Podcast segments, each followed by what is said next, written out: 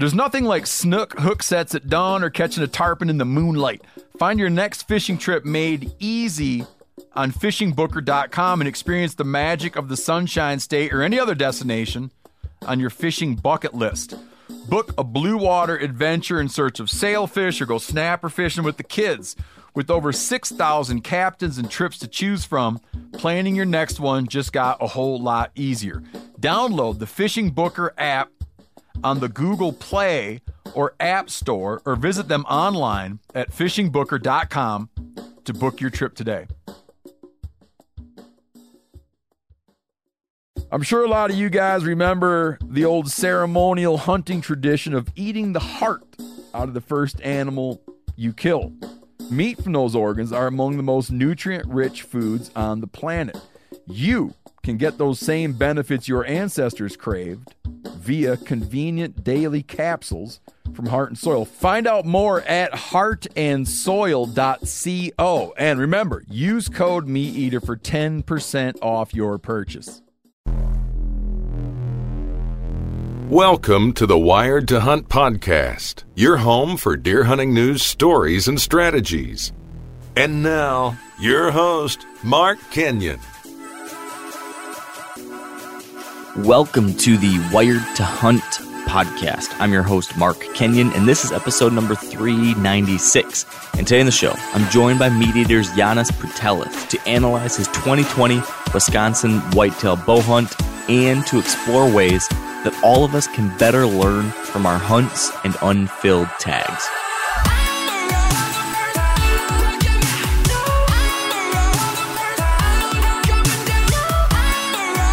All right, welcome to the Wired to Hunt podcast, brought to you by Onyx. And today on the show, we've got Yanis Pratelis with me. And most of you probably know Yanis. He's a producer and host and do-it-all extraordinaire over at MeatEater and a damn good hunter. But most of that hunting over the last two decades has happened out west for big game animals other than whitetails. But this year, his whitetail interest was rekindled as he planned a return trip to a property in Wisconsin that he grew up gun hunting.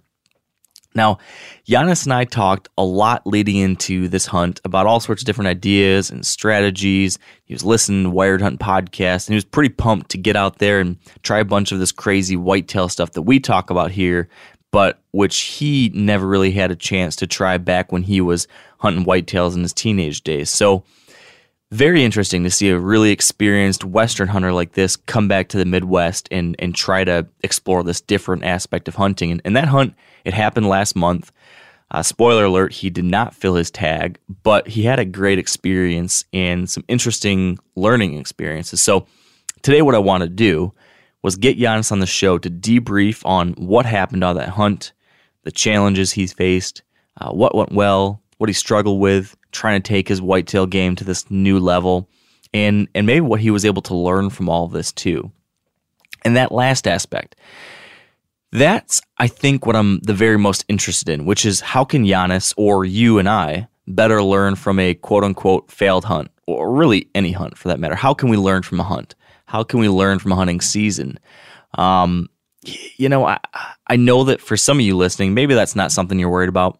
For you, maybe hunting is just an opportunity to relax and have a good time, and, and you don't want to overthink things in that kind of way. You just want to enjoy it. And that's that is absolutely fine and dandy and great. Uh, I think you're going to enjoy Yanis's story just for the sake of a good hunting story.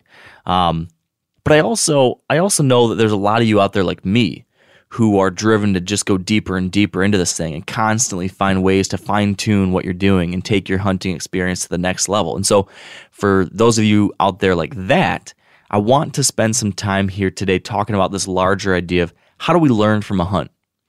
You know, it's something we talk about on this podcast a lot, but usually pretty generically. You know, something, something, something. You got to learn from your experiences, or yada, yada, yada. As long as you learn from a hunt, it wasn't a failure. Uh, you've heard me say that kind of stuff, or you heard Dan say that kind of stuff. But, you know, how do you actually do that? And is it really just that easy as, you know, going out there hunting, screwing things up, or doing something, then saying, well, I learned this lesson? I I don't think it is that easy, at least from my experience. I think there's more to it than that, or at least there can be more to it if we have a little bit of a more thoughtful way of trying to learn from these things. So over the past year or so, uh, I've been doing a lot of reading and studying about this. In particular, you know, studying decision making and how to analyze your decisions and how do you learn from your outcomes? How do you how do you come to some kind of clear takeaway that you can, you know, move forward from?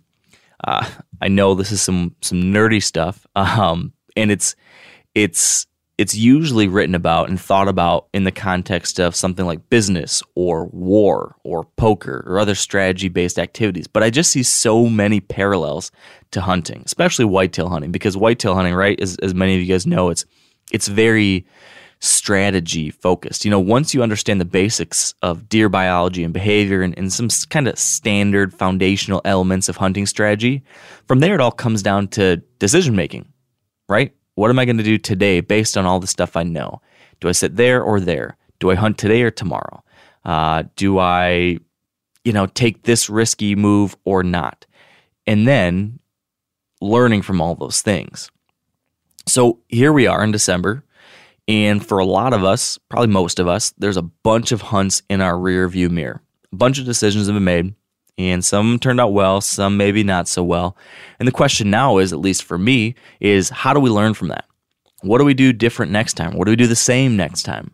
What should we be thinking about as we plan our next hunt or our next sit or what the hell we're going to do in twenty twenty-one?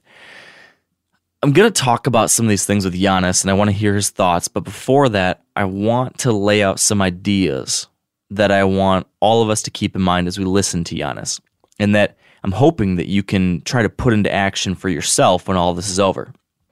So as I mentioned, I've been doing a bunch of reading on this.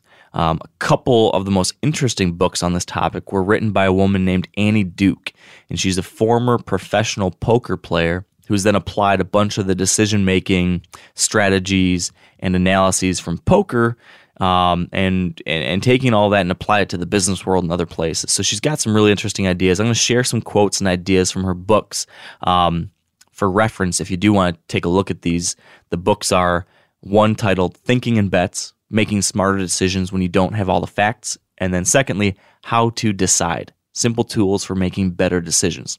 Some good books here. I definitely recommend them. Um, so let's get into a couple ideas here. I think it's, I think it's fair to say that one of the keys to getting better after an, uh, you know, an unfilled tag or a failed hunt, right? It's it's learning from that. And if that's the case, we need to understand what can help us learn from an experience or a hunt, and what keeps us from doing that.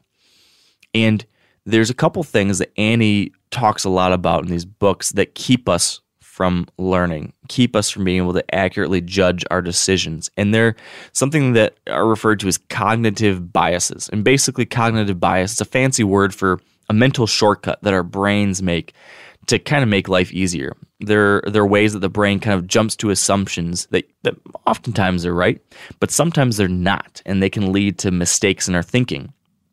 The first one of these is something you've heard me mention a few times this season as I've been thinking about these things. It's called resulting. And resulting, you know, I'll quote the definition here from the book, is, is the tendency to look at whether a result was good or bad to figure out whether a decision was good or bad. So in other words, it makes you think you know something about the quality of decision because you know of the outcome. So because this bad thing happened, my decision was bad, or because this good thing happened, my decision was good. But sometimes that's not the case. So, for example, let's say I make a decision to hunt a certain tree based off a bunch of stuff, trail cam picks, wind direction, an observation, so on. But then the hunt progresses, and I see the buck I was targeting, and he moved one hundred yards away. Now, given that result, it would be easy for me to say, well, that was a bad decision to hunt from this tree because the buck was one hundred yards away and I didn't kill him. So bad decision because of that bad outcome. But maybe it was a damn good decision based off of everything I knew, uh, but it was just outside factors or luck that influenced where that buck was and kept the outcome from matching that good decision, right? There was a whole bunch of different potential outcomes, even though it might have been a really good decision to be there based off what I knew. If we give into this tendency to focus just on that result and let the result dictate how we judge our decisions, aka resulting, it skews our ability to learn from those experiences.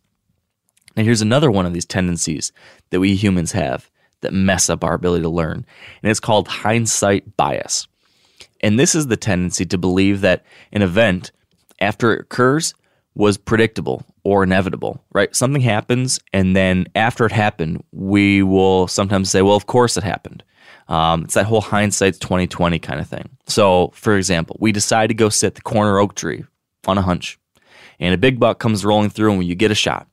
And after that happens, you look back on it, and you know the power of hindsight bias will make a lot of us jump to the conclusion that, yeah, of course it happened. I sat there because, you know, there was two trails that came together, and yeah, it worked out just like I planned it. I knew I knew this was going to be where it would happen, right? I know you all have a buddy who will tell you the story, and man, just like I called it, I knew it was going to happen. But in reality, yeah, it did happen, but there were plenty of other outcomes that were possible. This time it panned out, but if we're being honest with ourselves, and if we honestly think through our decision process and how we executed on it, was it really just right? Or are we maybe giving ourselves a little bit too much credit sometimes? And if we do that too often, if we start patting ourselves on the back too often, if we look at things and say, well, of course that happened that way, sometimes that's going to start impacting our future decisions too. Now, the same thing can be said on the flip side, when the outcomes didn't go our way and you see the buck traveling off in the distance and you tell yourself, dang it, I should have known that. Of course he'd be over there. But really, you know, this hindsight bias is something we've got to watch out for. So these two little mental shortcuts resulting in hindsight bias, these things can mess with our ability to learn from experiences. Um, you know, they can keep us from analyzing a hunt clearly or or learning from a decision clearly. So here are two things to think about that can that can help us battle that, I guess. And I'm gonna I'm gonna read two quotes here from one of these Annie Duke books that I think are are pretty key here. Number one, what makes a decision great is not that it has a great outcome. A great decision is the result of a good process. So thinking about the process, not the outcome, but the process. And then number two, to assess the quality of a decision and to learn from experience, you need to evaluate your state of mind honestly and recall what was knowable and what was not knowable as accurately as possible. So, one of the keys to discer- determining decision quality or, you know, learning something from a hunter and experience is to think more about the decision process than the actual outcome. Clearly remembering and identifying what did I know as I was trying to make that decision? What did I know? What did I not know? What couldn't I have known? And being able to separate those two things from, you know, the future and from what the actual outcome was. And then you got to think about, you know, okay, this is what I knew. This is what I couldn't have known. Now, what was the whole process? Given what I knew, now that I've had time to thoroughly think it through, did I use that information to put myself in the right position? And then did I execute on that decision and that idea the way that I could have? Did I just not have enough information? Or did I have the right information, but I just got lazy or tired or sloppy? This this step here, this idea of reflecting back on your hunts and thinking through not just the outcomes of your time, but the process you took, I think that is what's actually going to help us get better. And here's the real kicker, though, and a really important point that I think Annie makes, and it's it's so true when it comes to hunting. She says, a lot of experience can be an excellent teacher, but a single experience, not so much. Think about that. Let me say that again. A lot of experience can be an excellent teacher, but a single experience, not so much. So, so one single hunt, one single decision, one single outcome, that shit can fool you. Sometimes things happen because you made a great decision, but sometimes things happen because of good luck, or on the flip side, because of bad luck. If we focus too much on any one single data point or one single experience, we're at risk of being fooled by randomness. But if if on the you know on the flip side, we focus on the entirety of our experiences or the averages, the trends, the overall sum of our progress, I think that's when we can start getting a more clear and honest picture of what's happening and how our changes in process are either helping or hurting us. So here's what I want you guys to try to do, if you're willing to play along with me here a little bit.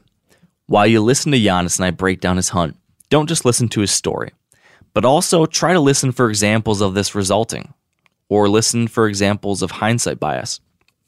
You know, as Giannis is discussing what he's doing, you know, listen to his decision-making process and how he interpreted the outcomes he saw. And use this as a little bit of a trial run for your own future reflections. You know, I didn't tell Giannis about any of this kind of stuff leading up to it. So he's just recounting what happened and questioning his decisions and all that just naturally. Um, and it's a fun story on its own. But I think it's it's it's interesting to hear how he worked all of this and then think about that through the lens of what I just told you, these these tools, these biases to watch out for, and these these ways to think through things a little bit differently. So when you're done listening to the to the story, the next time you've got a long car ride, or maybe on your next morning run or during a long shower, try to apply a little bit of this thinking to your own hunting season or maybe your most recent hunting trip. Think through the decisions you made and the outcomes that came from those, and then the conclusions you drew from. Push yourself to consider whether or not resulting or hindsight bias might have clouded your vision a little bit. Try to pick apart that process and be honest about it. Be honest about what you could have known in the moment and what you couldn't have. Try to remove the stuff that you discovered later. Like, yeah, the big buck jumped the string and you missed him. Or, yeah, the big buck came out over here. Or, yeah, the neighbors, there was fifteen neighbors hunting on the other property. And you know that stuff after your decisions. But try to think about, what did you know in the moment when you were deciding what to do and when you were actually doing it? And also then think about not just one single moment or experience or decision, but the sum of those experiences. So we're not going to be fooled by one single data point. We're not going to be fooled by randomness. We're going to look at the, the sum of the whole. And then after all that, after all that thinking and reflecting, and picking things apart a little bit, I think then you can have some useful, clear uh, takeaways. And my one thought on that is to is to try to focus your takeaways to just maybe one or two things. Um, at least for me, it can be easy to, you know, look back on my hunt. Let's say look back on my hunt for Tran, right? You've heard me talk about that and reflect on that. And I could sit here and I could list off like three, four, five, six different things that I learned from this hunt, and that maybe, you know, I want to incorporate into future hunts, or that I want to change, some different takeaways, some lessons learned. Um, if you do that, though, it's really easy to get overwhelmed by all that, and then none of it stick. On the flip side, if you can focus on just one or two things and say, okay, from this hunt or this season, these are my two big takeaways. These are the two things I want to get better at, or that I want to do different, or that I have to remember for next time around. If you can have it focused there, you got a much better chance of actually being able to take action on them and to actually do something with. It's like a New Year's resolution, right? If you've got fifteen New Year's resolutions, you're not going to keep any of them. But if you've got one of them and it's achievable and actionable and clear, then you got a chance. So, so that's that's my that's my homework for you, I guess. Um, I know you sure as hell didn't want homework from me, so sorry about that. But but if you're if you're game for this, try to come up with a couple things. Keep it tight, keep it actionable, keep it achievable, and write it down. You know, and maybe this is something that's best done at the end of the year when your whole hunting season's done. But maybe maybe not. Write down these couple things, and you know, leading into twenty twenty-one, you've got something to work with. You've you've been able to take a clear look at what you did. You're able to have a clear, accurate, and honest understanding of your process, and have a few actionable items to think about or to to move on. So there you go. It's a lot to think about there, I realize. Um, maybe I lost a couple of you, but for those of you that are still here with me, uh, I think and I hope that this is going to be a helpful framework for us to have in place as we dive into this conversation with Giannis. Um, so there you go. I think enough of me rambling. Let's just get into Giannis's story. Think about these things. Enjoy this. And uh, I hope you find it helpful. All right. With me on the line now is my buddy Yanis Pratelis. Yanni, thanks for, uh, thanks for joining me here on the show. No, thanks for taking the time to uh, make me a better whitetail hunter, Mark. Well, I got to tell you, it has been it's been fun seeing you kind of get re-excited about whitetails this year, and getting these random text messages and phone calls from you, picking my brain about this thing or that, because uh, I'm not used to that from you. and uh, I'm I'm digging it, and I'm hoping you're going to keep uh, keep on the whitetail train. So, uh, are, are you feeling like it's going to continue, or was this a one and done? No, for sure. As, as long as they, when I say they, you know, the, the powers that be, uh, if I did a good enough job with my whitetail hunt this year and made some good, entertaining content, then hopefully they will let me do it again uh, next year. And uh, yeah, I think I plan on being back in the on the same ground for. Well, uh, that's something we can talk about. I don't know if it'll be the same dates, um, but roughly during that, somewhere in that three week peak whitetail period, I'd like to be back um, hanging in, hanging off out of a tree for, you know, a solid week or so for sure.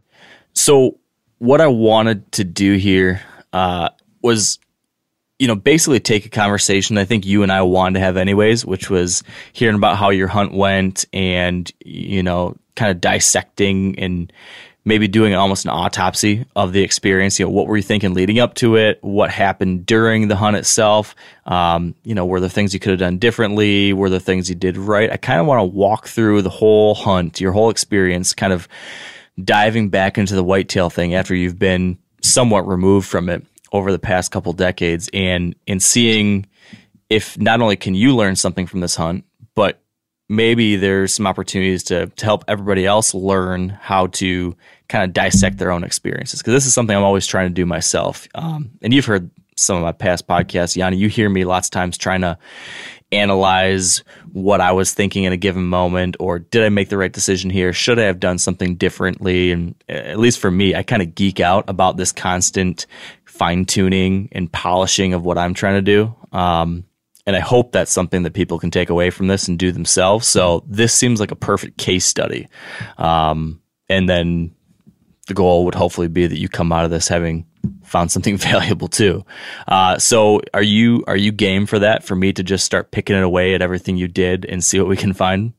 Oh, yeah, please, please. Like I, like I said, uh, before we started recording, I think I'm going to get more out of this than uh, than your listeners. Um, but ho- hopefully it's of equal value to uh, both them and, and me. But uh, yeah, man, have at it.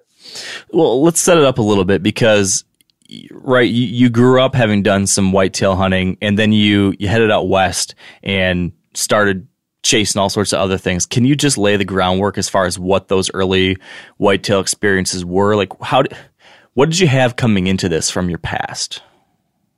Yeah, so, you know, I started hunting whitetails, I don't know, I probably started sitting in the blind with my dad at ten or so, and I think I could hunt at twelve. I can't remember which state was which. What is it in Michigan now? Twelve or fourteen? It's it's it's removed now. If you've got a mentor with you, you can start hunting super young. But it used to be, I think, thirteen with a bow, or thirteen. I don't know, twelve with a bow, thirteen with a gun, some something like that. Yeah. Anywho, right about that age, I started, you know, carrying a gun. A few years later, got a bow, started shooting a bow a little bit, and um, man, it's hard to put an exact number on it, but I definitely. There was a, a couple of falls before I left, because I left Michigan when I was eighteen, I believe, uh, to move out to Colorado. So there was probably two or three falls there where, you know, I probably spent a dozen days or, you know, hunts in, in a tree stand on my own with the bow. Um, had, took a few shots, never killed one. Um, over the years, I don't know, killed probably ten does and a three, four small, you know, basket rack Michigan special bucks. And um, I know in Wisconsin, I killed like a, a crotchet horn was my first buck in Wisconsin. And I think I was probably sixteen-ish when I killed that. Um, so as much as I say, like, I grew up whitetail hunting, you know, I think I left right as at the point in time where I could have gotten kind of real serious about it. And I know some people get more serious earlier, but um, for me, I think, it, you know, roughly at the age of eighteen, I probably could have started, you know, really, you know, focusing in on it. And I just was, was gone, you know, so there's some ex- whitetail experience, but it's definitely limited.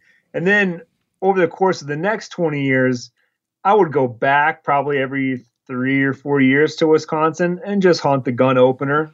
And then the following two days, um, all on the same property that I hunted this year for a full seven days.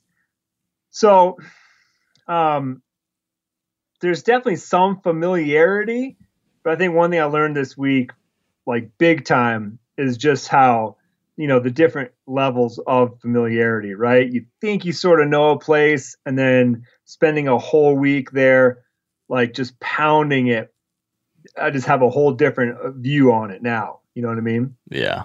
And you and I were talking the other day about how, you know, just going from being in a situation that you're typically in out west in Montana or Colorado or wherever, chasing elk, mule deer, all the stuff you've been doing over the last twenty years, you obviously have, you know, developed a, a real level of expertise doing that stuff. But then you go back to something you did a long time ago, and it's it's a little bit humbling being put in a slightly different position now, right? When you headed back to Wisconsin, taking on this, you know, hunting in a different kind of way, bow hunting during the rut, pounding it for seven days. Uh, what was that like for you, just going from something you're super comfortable with to now back in a different type of situation? And kind of, I don't know if I wanted to say you were, I'm not sure exactly what the right word would be, but, but in outside of your comfort zone in a weird way, I guess.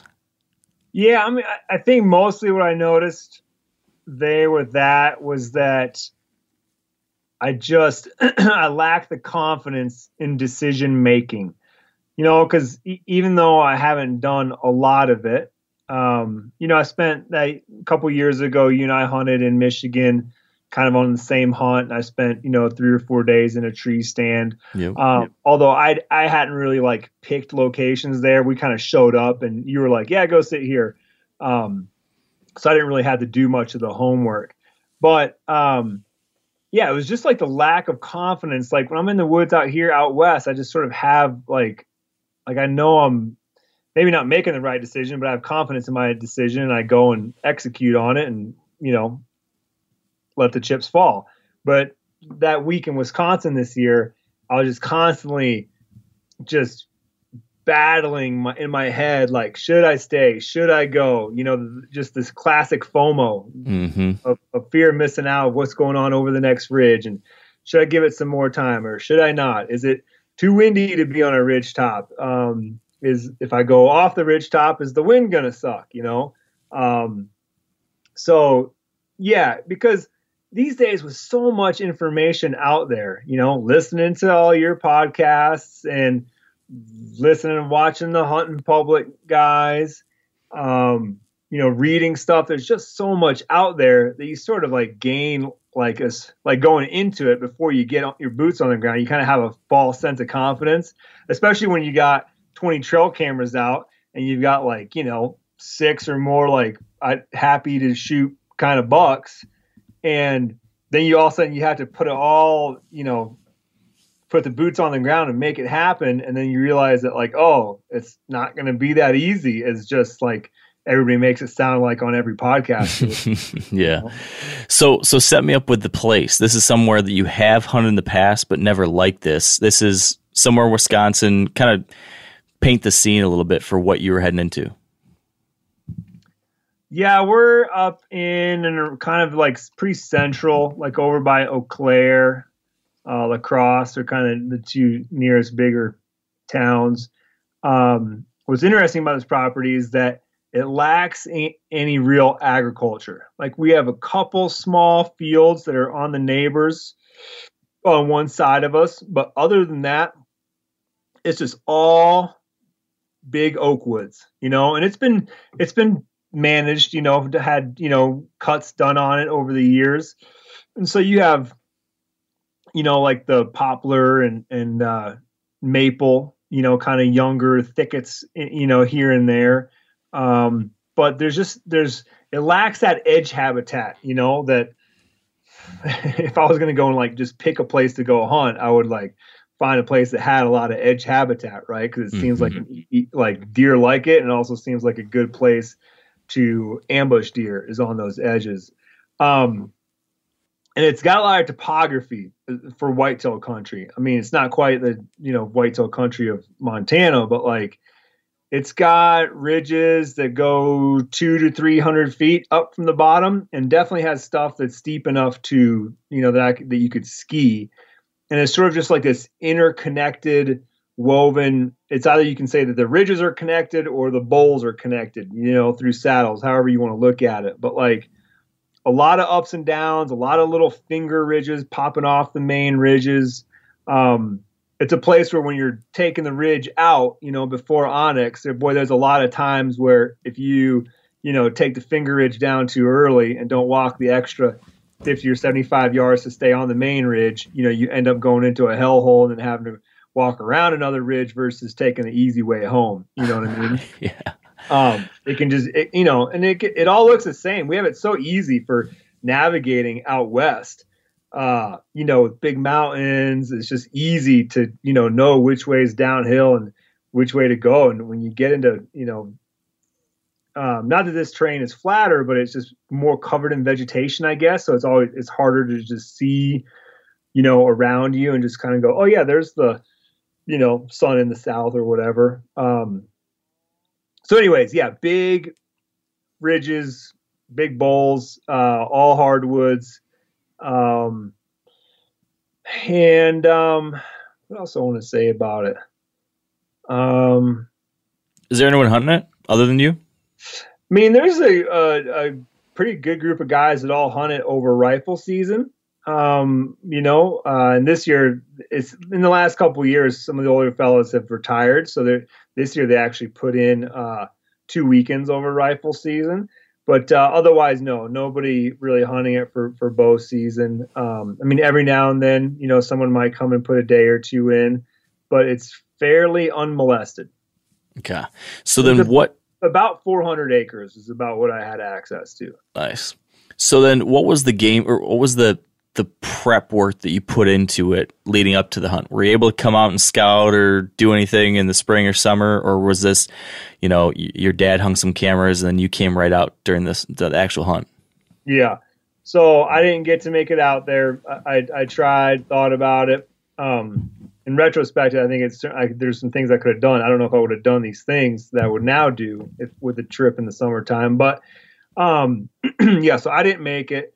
So really, I just poured over, you know, the topography uh, layer on Onyx probably more than anything as, as far as, like, digital scouting goes, and just really try to just from what I know from, like, general deer movement on this property – and then really just try to fine tune it and, and look and like pick my saddles.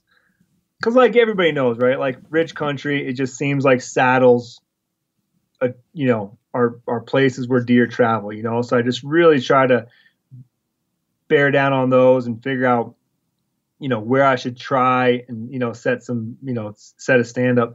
Now my dad did hang, I don't know, approximately twenty cameras. I think we had like eight of the, uh, Moultrie um, cell cameras, and then a dozen or so of just the uh, the the standard cameras.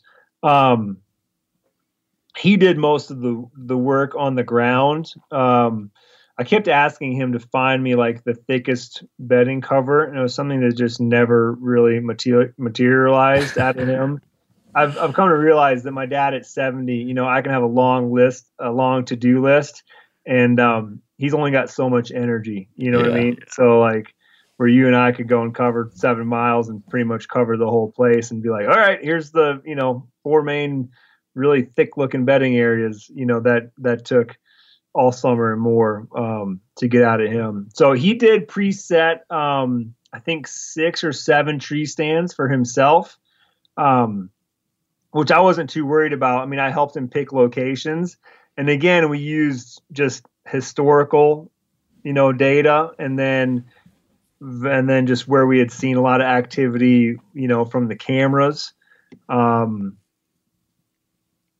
and then, you know, he picks, he picked whatever it was, six or seven spots to, to set up, uh, uh, his tree stand. The guys from River's Edge actually came out and helped him just like they helped you on the back forty to, uh, to set up the stand. So that was super nice of them. Yeah, huge help with the uh, assembly of some of those things. That's for sure. Um, for sure, it takes some time. So that was it, man. I wouldn't really call it a lot of like prep work. You know, I was counting on, you know, having some, at least having an an inventory idea of of what we had with the cameras and knowing what was there and what. Um, mostly just so I would know, like, oh, okay, like there are no big bucks. You should just shoot the first basket six you run into, or like, oh no, there are enough like what looked to be three to four year old deer to that I could hold out and try to get a shot at one of them, you know? Yeah. So, so walk me through where your dad ended up putting some of these trail cameras. I know you and I had some discussions through the summer, um, but, but what ended up being the plan for where those were placed to get you that inventory? Um, well, what happened with the cell cameras, we quickly realized that you can't just put those anywhere, you know, if you don't have the best coverage, right? And it definitely seemed like we just had to be up on the, the, you could be like halfway up a, a hill and get decent, you know, reception. But if you had them on the ridge top, it, they were going to be working the best. Um, so we basically did, you know, what, what, from what he could tell in the moment, you know, and again, he was setting them in the summertime. So it's really hard to set in the summertime when the woods don't look like they're going to look, you know, come October or November, you know? Um, but I had a couple spots where like historically I knew there was a bunch of scrapes. Um, he would set them there. Um, sometimes he just like, you know, was walking and just, you know, was like, all right, here's two trails that, you know, come across this saddle. I'm going to put one here. Um, like I said, a lot of them we, we put in locations that we wanted, but we ended up having to move them. Uh, we definitely put a couple down where we do have that little bit of edge habitat where, where like our woods abut the neighbor's uh, agriculture, and he had beans and uh, corn. Um, and then otherwise, yeah, just like, you know, I kept telling him, just try to, you know, when you're walking the boundary or walking, you know, walking the road, just look for where there's a lot of tracks crossing the road, you know, and put one up there. So, um, yeah, that's, I guess that was our, our tactic for where to set them. And okay. Walk me through then what you ended up discovering. Did you find what you were wanting to find on those cameras? Yeah. Well, what was really interesting is that early on, like for most of the summer, like I'd say like, well, even well into October, it was as if there were no bucks living there. Like I was quite, kind of surprised. I was like, there was like literally nothing, um, especially nothing matured. Um, and I think that uh, sometime in those, d- September, we finally got like a ten point, and it was like a, I don't know, one twenty, one twenty-five inch ten point. It was like, sweet. Like there's one, you know. Yeah. What was amazing is that like whatever whatever tripped them in October when they finally started moving, and I'm guessing just had to do with the scrapes, because all of a sudden like we had one camera, and it was funny, it wasn't just bucks. There was one camera my dad had set up on a place that he named like uh, Mouse Meadow, and I forget the reasoning behind it, but like it, it's it's an old scrape that's been there for whatever, as long as he remembers. So he's like, yeah, I put it up on this old scrape. And I was getting to the point where I was going to tell him to yank the camera, because like literally we had zero deer on this thing at all. And then all of a sudden something changed, and there was does, bucks, does, bucks, does, bucks, like every single day hitting this scrape and coming down this ridge, like to, to this scrape. um, so that was like, that was very interesting. And that happened in a lot of places. Um, Like I was telling you earlier, like I had a spot where I kept telling him, like, please, there's like there's like a ridge where you almost kind of go through a little tunnel of like just like real early growth, successional growth. You know, I don't know if it's pulpers, maples, whatever, that are have grown in, and it's probably been five to ten years, and it's kind of like you go through a tunnel almost. It's so it's so thick on this ridge top, you know, and we've got it cut open just as a trail. And right when it pops out, you kind of you're on a uh, kind of a three-way where the ridges intersect, and there's always, you know, scrapes there. And I had him put one up there, and the same thing there for like, but when he finally put it up there, that was getting towards the end of the summer, but still two weeks, nothing, nothing, nothing, nothing. And then all of a sudden, sometime in October, it was like scrape time, and there was just constant activity in that zone. and so that was one of the big things I, I learned. And then obviously I learned that we, there were more bucks, like more shooter type bucks around than, than, you know, we had, we had previously thought, you know. How many do you think? Mm, I think we had like, trying not to count the neighbors, because the neighbors sent me some pictures too of bucks that we never even got pictures of. But we probably had like two or three ten points, two eights. We had one that we called the straight eight because he just had these main beams that just like were out and then went just straight out in front of his nose. No more curve, you know, no more curve up or in, just like straight out. And then we had another one that we called like the big eight, and he just had a little bit bigger frame and a main beam that like curved, and it curved up at the end. Oh, curved up so much that it would almost make him look like a ten in some pictures, you know, because the main beam would kind of throw you off because yep. it, it kind of pointed upward. Um, and then uh, we had one kind of non-typical, you know, I don't know, I, I'd, I'd call him a giant. We never never got to see him in, in daylight. It was only on nighttime pictures, but it was like a, I don't know. He, he had plenty of little stickers and points, and he, he's a, he's a big giant buck, you know, definitely like a, you know, one fifty plus kind of buck. Um, so I don't know, I'd say at, at least six, maybe eight bucks that I'd be like super happy to shoot, you know?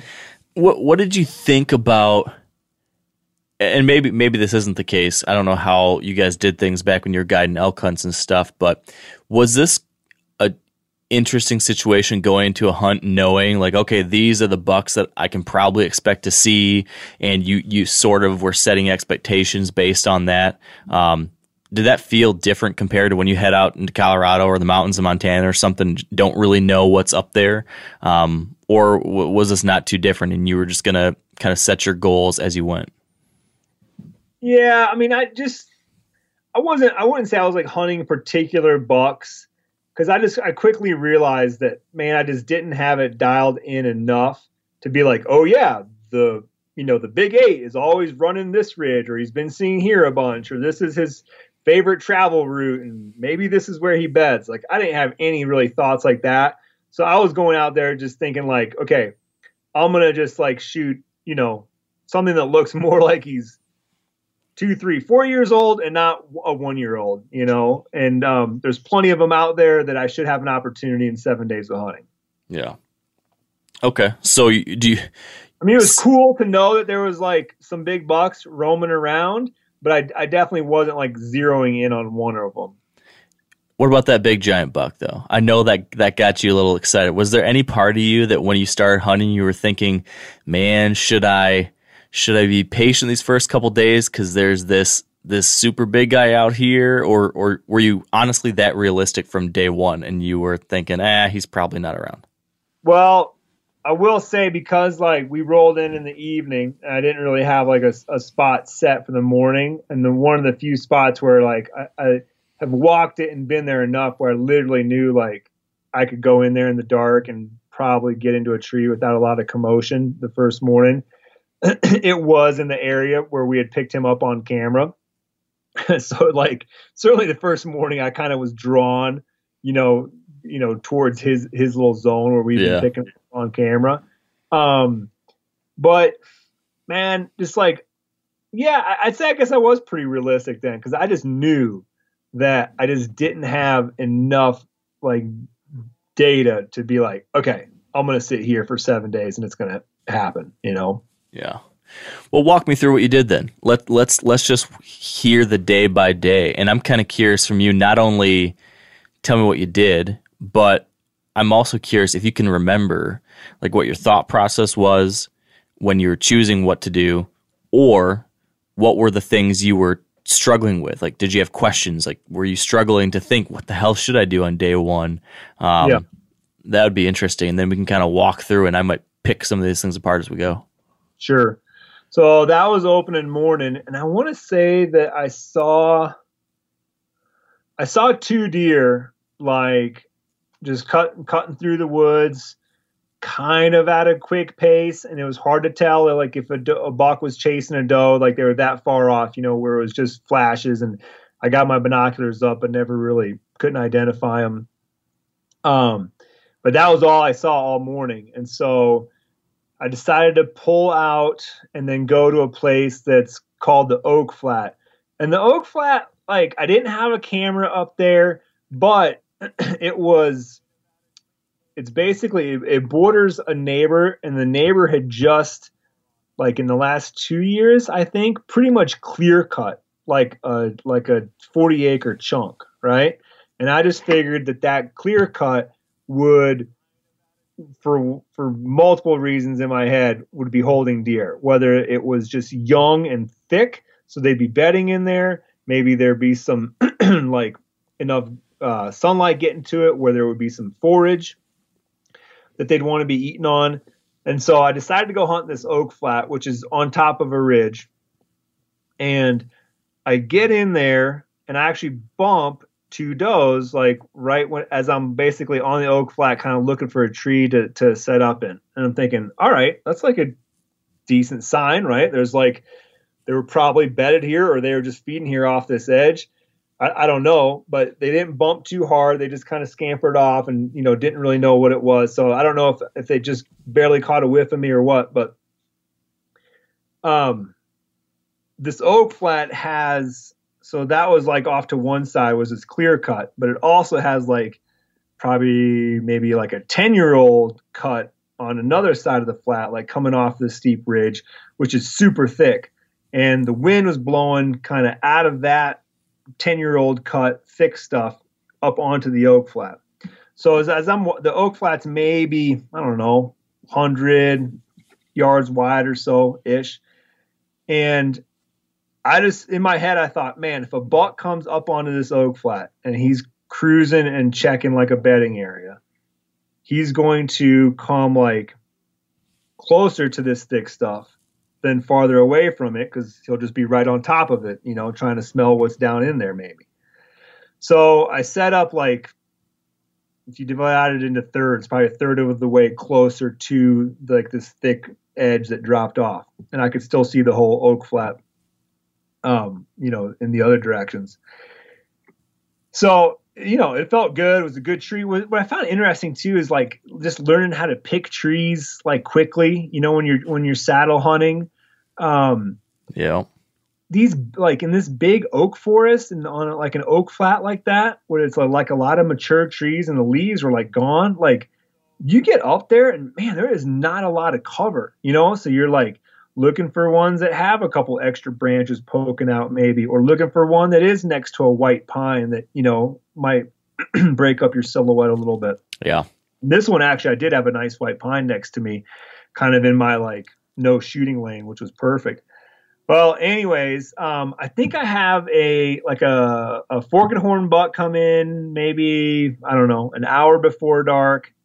Um, I catch, I think, one of those does up and feeding again out in that the clear cut that's brand new.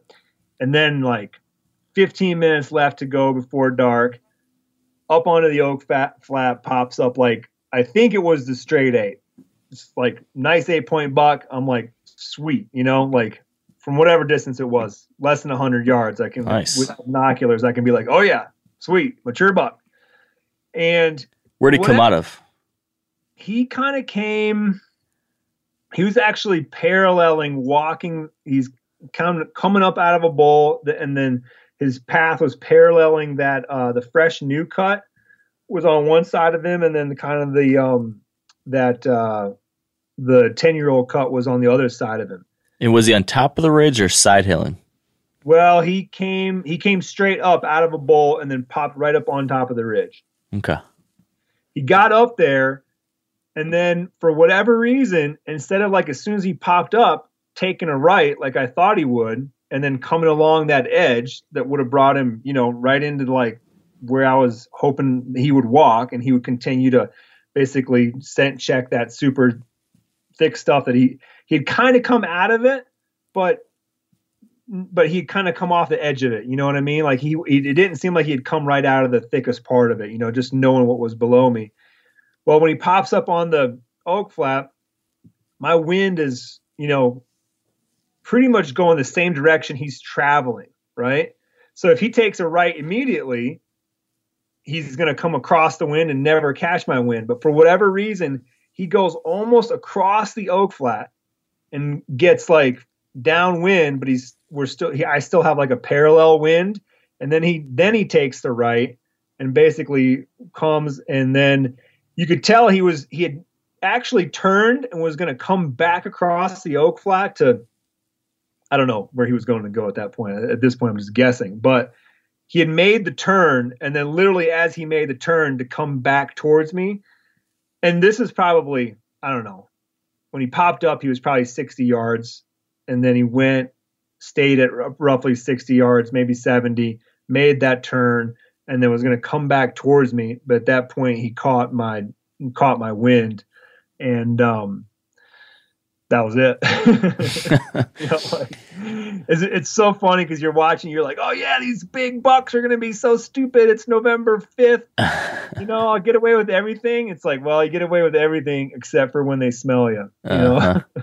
Yeah. So do you, looking on that, then that night, given what you knew, if if you took the fact of the, of what he actually did, but do, do you feel like you were set up in about the best place you could have been given the information available, or after watching that night, did you learn something that would have changed your thought process next time around up there? Mm. Man, it's a tough call. You know, we saw, I, I sat that oak flat probably at least three more hunts, three or four more hunts. That's probably like the one spot that I spent the most time in because I was having, um, you know, continual success there, right? Like I was at least seeing deer there, even if it wasn't like a mature buck. Um, and when it, the following days when I set up, I set up probably thirty, forty yards more downwind. It was interesting. We had a south wind pretty much the whole week, which that was the hot week, wasn't it? Yeah. Very, yeah. very, very warm. Um, I think a lot of people battled that in the yeah. upper Midwest uh, that first week of November this year. Um, but yeah, it was just like the south wind. So a, a lot of my planning in my head, you know, when I was like looking at saddles and, and just like thinking about where to put stands, everything in my head was like, well, you're going to set up for a west wind because that's just going to be like more than likely what you're going to be dealing with, you know? And um, so that really threw me off was to constantly have to go in there and be like, okay, no, it's going to be south wind, south wind, you know? And so the when I set up, consequently, I was I was setting up more downwind, and I think every deer that pretty much came onto that flat, like I, I would have gotten close to getting a shot on them, you know. Um, but the flat's just big enough, you know what I mean, where you can't cover it all if you decide to set up like on the actual downwind side, you know. Yeah. Um, and a lot of these, like where these ridges break off and fall off. If you get right on that edge and the wind's blowing anything more than four or five miles an hour, I feel like that your wind's kind of getting blown out into, I don't know, just like the universe as opposed to like kind of falling down the hill. You know what I mean? Yeah, you'll blow over top anything, right, that, that comes close. Yeah, so you're almost like getting the best of both worlds because even if something comes up the hill downwind of you, there's a really good chance that your wind's blowing over the top of them, right? So anyways, yeah, that's what I did the the following sets. Um, and I had like a, uh, I forget what it was. It's like a, either a, either a forked horn or maybe like a real small six that, uh, that I messed around with. He came in and, um, one of those bucks that like really anxious, right? Like comes by once, didn't make it within range, so I let him get to like, you know, just where I could barely see him, grunted at him. Then he came all the way back, came, went downwind of us, definitely could tell he was smelling us, and then came right back under the tree again. you know? Asking um, for trouble. Yeah, asking for trouble. But it was early in the hunt, so I'm like, nah, I'll let you go. It's going to yeah. get better. Man, um, what, what about, uh, what about, you know, scent control? Is that something you did, did you run the Western route, which is just play the wind and don't worry about stuff? Or did you try to adopt some of the whitetail fanatic uh, approach and do some stuff to minimize a little? What'd you do on that front? Uh, not too much. A uh, couple bottles of the scent away. We're kicking around. You know, we would spray ourselves, you know, periodically. We let, we did leave our hunting clothes outside. You know, we wore rubber boots. All right. Um, while we hunted, but man, you know, being that like it's two of us, right? Because we're we're videoing it, and the fact that we were like doing some pretty serious walking, it wasn't like mega hikes, but like you know, a solid like fifteen, twenty minute hoof in the dark is definitely enough to, like, you know, if you're not dressed properly, if you've got too many clothes on, you're going to get lathered up a little bit. Yeah. So, um, I was, de- and, and you know what? I can't tell if it helped or not, because anytime like a deer got directly downwind, um, it seemed like they were on to me, you know? Yeah. Yeah. It's, it's, it's really hard with a cameraman. I definitely agree with that. I, I, I feel like if I do everything just as best as I possibly can when I'm solo, I can maybe get away with it thirty percent of the time, you know, thirty, thirty-five percent of the time, something like that. The rest of the time I'm getting winded, but I get away with it a few times. But when you've got another person up there with all the additional possibilities that come with that, it's, it's really hard. Although we definitely had a few uh, examples this year on the back forty where we at least got deer that were confused.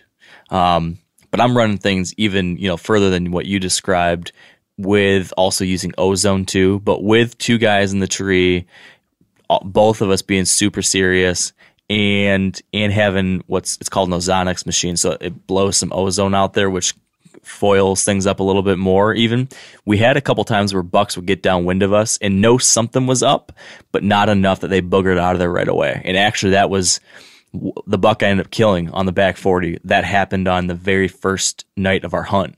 He got downwind and was just, eh, I don't love it, but there's a bunch of does around and I'm more interested in that. And so it's, it's one of those things that sometimes it can help, sometimes it doesn't. But, uh, I don't know. It's, it's for me, I usually err on the side of I'd rather do too much to, than too little, but I don't know. It's tough with the cameraman, like you said.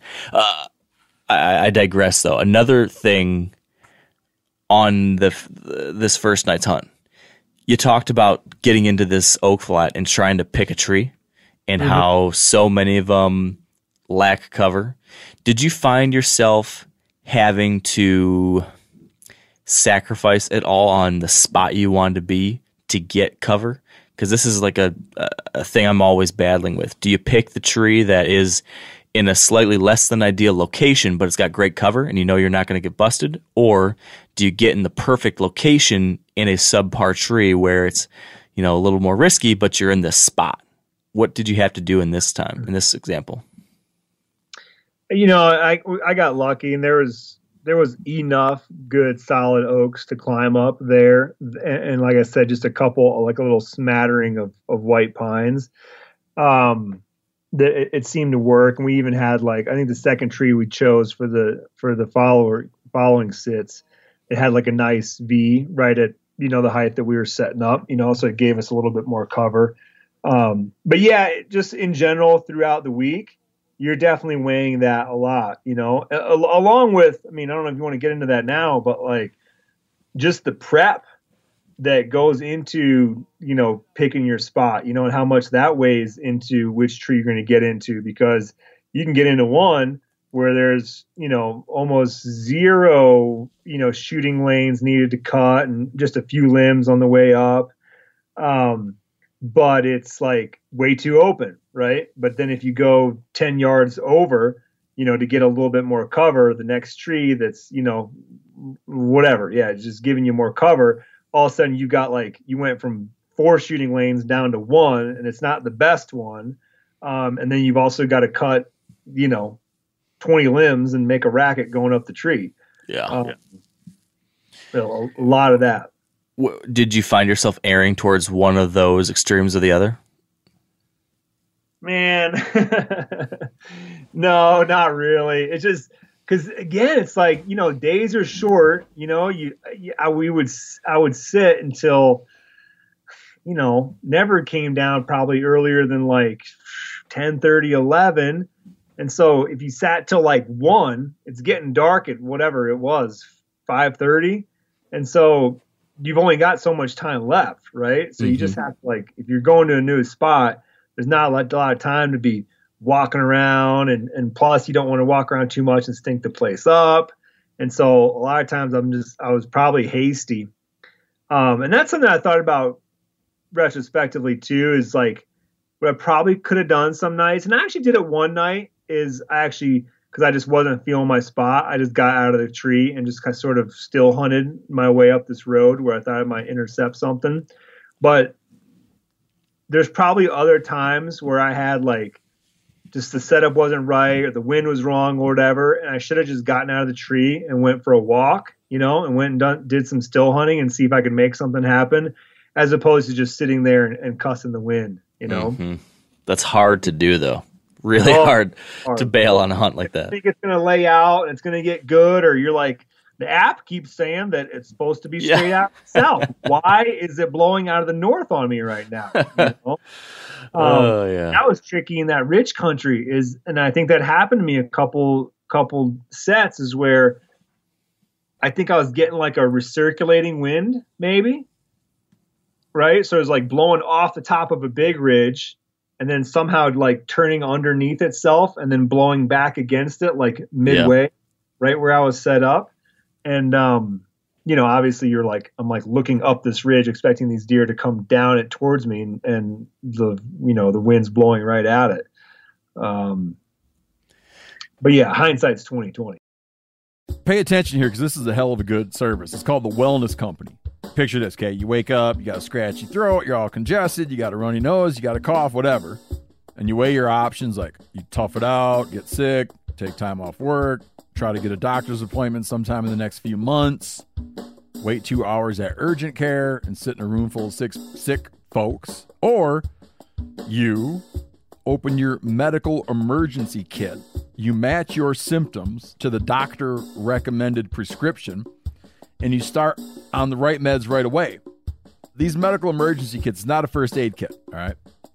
It comes with doctor-prescribed meds to treat over thirty-nine medical issues. So, on hand, strong antibiotics for infections of all types. Plus, a doctor's easy guide so you know exactly what to take and when. No waiting to see the doctor, no waiting at the pharmacy. It's all in there. Every home should have at least one medical emergency kit.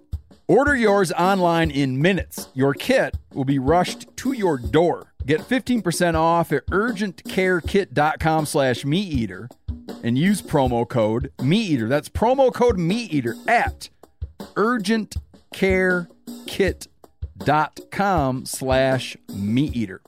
Hey, everybody knows Weber grills. I've been using Weber grills my whole life, and check it out. They got a pellet grill, the Weber Searwood pellet grill.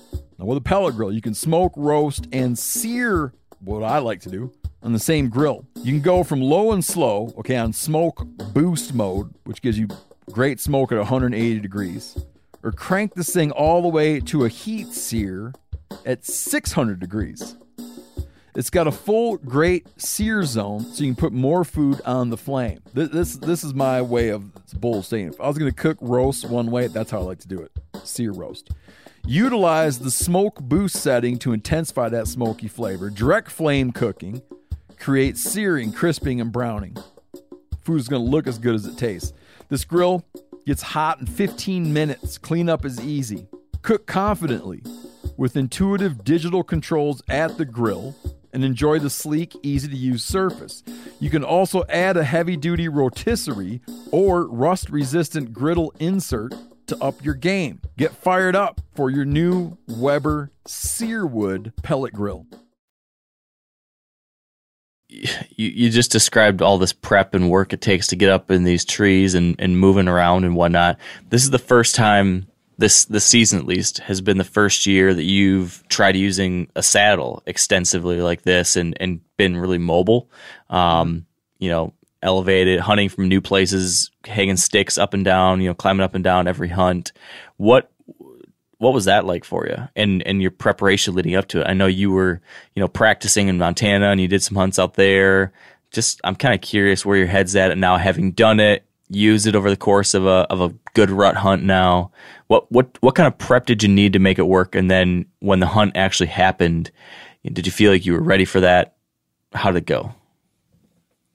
Yeah, I, I shot a lot out of it, but I had it set up to where I could just like step up onto a tree and onto the uh, platform and, and clip in, you know, and, and shoot. So I felt like I did my homework there. I, I did my prep, and, and I was ready to ready to shoot out of it. And the way I have it set up at my house, because that doesn't make it sound like I'm getting much of an angle, but I've got a very steep embankment kind of gully at my house. So I would climb a tree that's at the top of it, just like, and get two feet off the ground and then shoot down that slope, which, so I could shoot these like twenty yard shots that were, it would, it would be as if though you were like thirty feet up in a tree. Right. right. So very like steep angles, you know, and so I, I got all that practice in, and I've got a full size deer target. Um, you know, they'll kind of let me see, you know, what those arrows impact like, and, and, because I think a lot of that changes too, you know, and I wasn't used to that, is where, you know, you actually might have to aim a little bit higher on that animal if you want to strike center of the of the vitals, because if you just hit the ten ring, but you're shooting from a twenty foot, twenty feet high in a tree, you're probably just going to hit one lung and go yeah. underneath the second lung, you know? Yeah, you got to think about that exit. But um, otherwise, uh, I probably could have done more, just like try to get in more hunts, just like actually climbing the trees. Um, but I went with the, I was using those uh, Timber Ninja, the carbon fiber sticks. Yep. And I went with the ropes. Uh, they initially had sent me the buckles. And then I saw that like, it seemed like everybody was just running ropes, and you can just use that very simple cow hitch. And so I just went and bought some, I think it was like six mil static rope, and uh, put on some chunks. And um, what I learned there is that, like, like I think I cut them all at seven feet. Next year, I will have probably, and I was running four sticks. Next year, I'll probably run three of them at seven feet, or maybe three of them at six feet, and then have one that has like maybe ten feet on it. Because a lot of these oaks, that very first step that you attach, like I couldn't even get my arms around it. Yeah. You know what I mean? And so you don't have enough cord to get around that sucker. Uh, you just get, you're going to be S O L, and you got to go pick a different tree, you know, even if that's in the right spot. Mm-hmm. Um, but yeah, man, I mean, it's like, it's definitely a little bit of a workout, you know, especially the farther apart you spread your sticks, like, um, it, it takes some effort. And, uh, but overall, man, I enjoyed it. It's definitely like, it's sweet to just have the freedom, you know, to go anywhere. And any kind of work that, that you might have, like, you know, getting up and down trees, I think it's it's um, outweighed by the benefit of, of just being able to set up anywhere you want, you yeah. know? Was there any like, aha moment for you as you started doing it more and more, where you had something click with that process that made it easier, or that helped you become more efficient? Um I don't know, was there any little trick to your system that ended up making things start flowing more smoothly? Mm, man, again, it's like you kind of, you know, as you know, we're kind of set picking trees and ma making sets for two people, not just one. Um, but I know that just as the week went on, I was much easier and quicker able to visualize, like, where do I want my platform? What is my three o'clock? That I'm not gonna like like that three o'clock is like that ang that the angle or, or, or the direction off the clock that you are least likely wanting to take a shot, right? Um, and sort of visualizing that and setting the sticks up and climbing the tree so that when you get up there, you know, you put your you know platform exactly where it needs to be, and you get in there, and you don't get up there and go, oh no, I totally like I'm off by ninety degrees, and like where this main trail is, is like not like my best shot angle, you know, or my shot position. So, uh, just visualizing that, you know, started to come together, and that was smart. Um, knowing just like the, the height of like where you want to put that first step, you know, my steps had those eighters, and I could pretty much take a step and like the top of it, I would like pin it to the tree with my forehead and, and run it yep. around, and then pull and pull my aider down. And with the, the fact that it would slack a little bit, the slack would come out, you know, when you, when you step on it, that would sort of put it at the right height for me to get my boot into that aider and start climbing, you know? Now you're a decent bit taller than, uh, than Chris, who's your cameraman. was yeah. he able to was he able to get up the steps you were hanging, or did oh, he have yeah. the same like, struggle that my cameraman sometimes has with my long-legged steps? Nah, he was fine. He was fine. Um, I would probably even like, because what I would do is when you get the first one up and you're like, oh, that's not bad, and it, and it just it just would seem as though I wouldn't be as confident setting the next steps as far as part and using the aider to the maximum advantage as I could. Right. Um, right. And again, in, in just these woods that I'm hunting, I feel like getting high is going to be key, um, both for wind and just for not being detected. Because just like so many times I would just imagine like I would look through the woods and like whatever, seventy yards, like down a ridge, and be like, if I was stand, sitting in that tree right now, what would I look like? And you just imagine that, and you're like, there's no cover. Like, sure, there's some branches and stuff sticking around, but like, unless you're like tucked in behind the trunk of the tree, you're like sticking out. You know what I mean? So yeah. you can just not move, you know, and, and try to blend in. But like, if you're moving around in that open canopy, boy, I just, you know, I think getting high is important. So I'll be, next year I'll be trying to like, you know, get the max distance with those steps and get up a little bit higher. Yeah. You know, uh, probably twenty feet, you know, on average. Um, and I got, we got comfortable there, but you know, when you're not used to that, and even though I shot hanging out of that saddle all summer, it's just like, it's a different feeling when you're hanging at twenty. Yeah. Yeah, for sure. You know, two things on that, uh, on that note. One, you talked about how it was a struggle sometimes being able to get your step, getting your sticks, uh, the straps around those bigger tree trunks at the beginning yeah. of a tree at the bottom.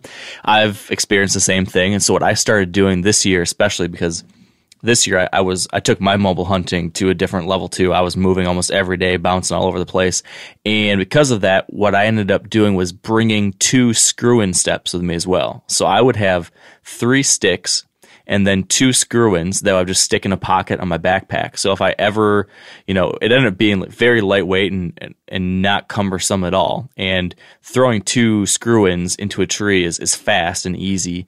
And that would get me past the really fat part of a trunk. So mm. then I, I could be I could be five feet up now or whatever with just two quick screw-ins that I do from the ground. And then once I got that high up, then the straps would fit around really easily. Um, so I essentially had the height of an extra stick in, you know, something that just fit right into my pocket. I wouldn't want to do that with fifteen screw-ins and do the whole thing. That that's a pain in the butt. But just two of mm. them, it was a nice little trick to use in certain situations. Um, I, I can- yeah. Uh, on the st- the stick and, and kind of back to scent, we had a doe one morning, and I don't know if it like if it totally messed up my whole morning hunt. It might have played into it. There's no way to tell because I can't tell one doe from another, you know, unless she's got like a one one white eye and one black eye or something. But she came in right as she, as she was supposed to, coming ac- cutting across this saddle. And she gets right underneath us. I mean, literally underneath us. It wasn't a strong wind. Now I had like, I think it was only forecast to be like two or three, right? But it's blown enough where I'm like, I don't think my scent's dropping straight down. But she gets next to our tree and catches something. Did she catch us like when we walked in? Was she was that what she was smelling, or did, was she smelling my steps on the tree? I would say both. I, it's really hard for them not to pick up your ground scent, but then also imagine, you know, whatever was on your boots and your bare hands or your gloved hands. I'm sure there was some scent on that, um, you know, as you're going up those steps. And then where were you putting your sticks? Were those in the in the house, or were those in the bed of the truck? That could be a thing too. So I would guess a combination of both, probably. Right. I I, I have. wondered about that too. I, I keep my sticks and straps outside all the time, or at least in a barn or garage. Um, but I have wondered, you, you know, I know you laughed at me when I was spraying down trail cameras last fall, right? Because yeah. I was touching those with my bare hands.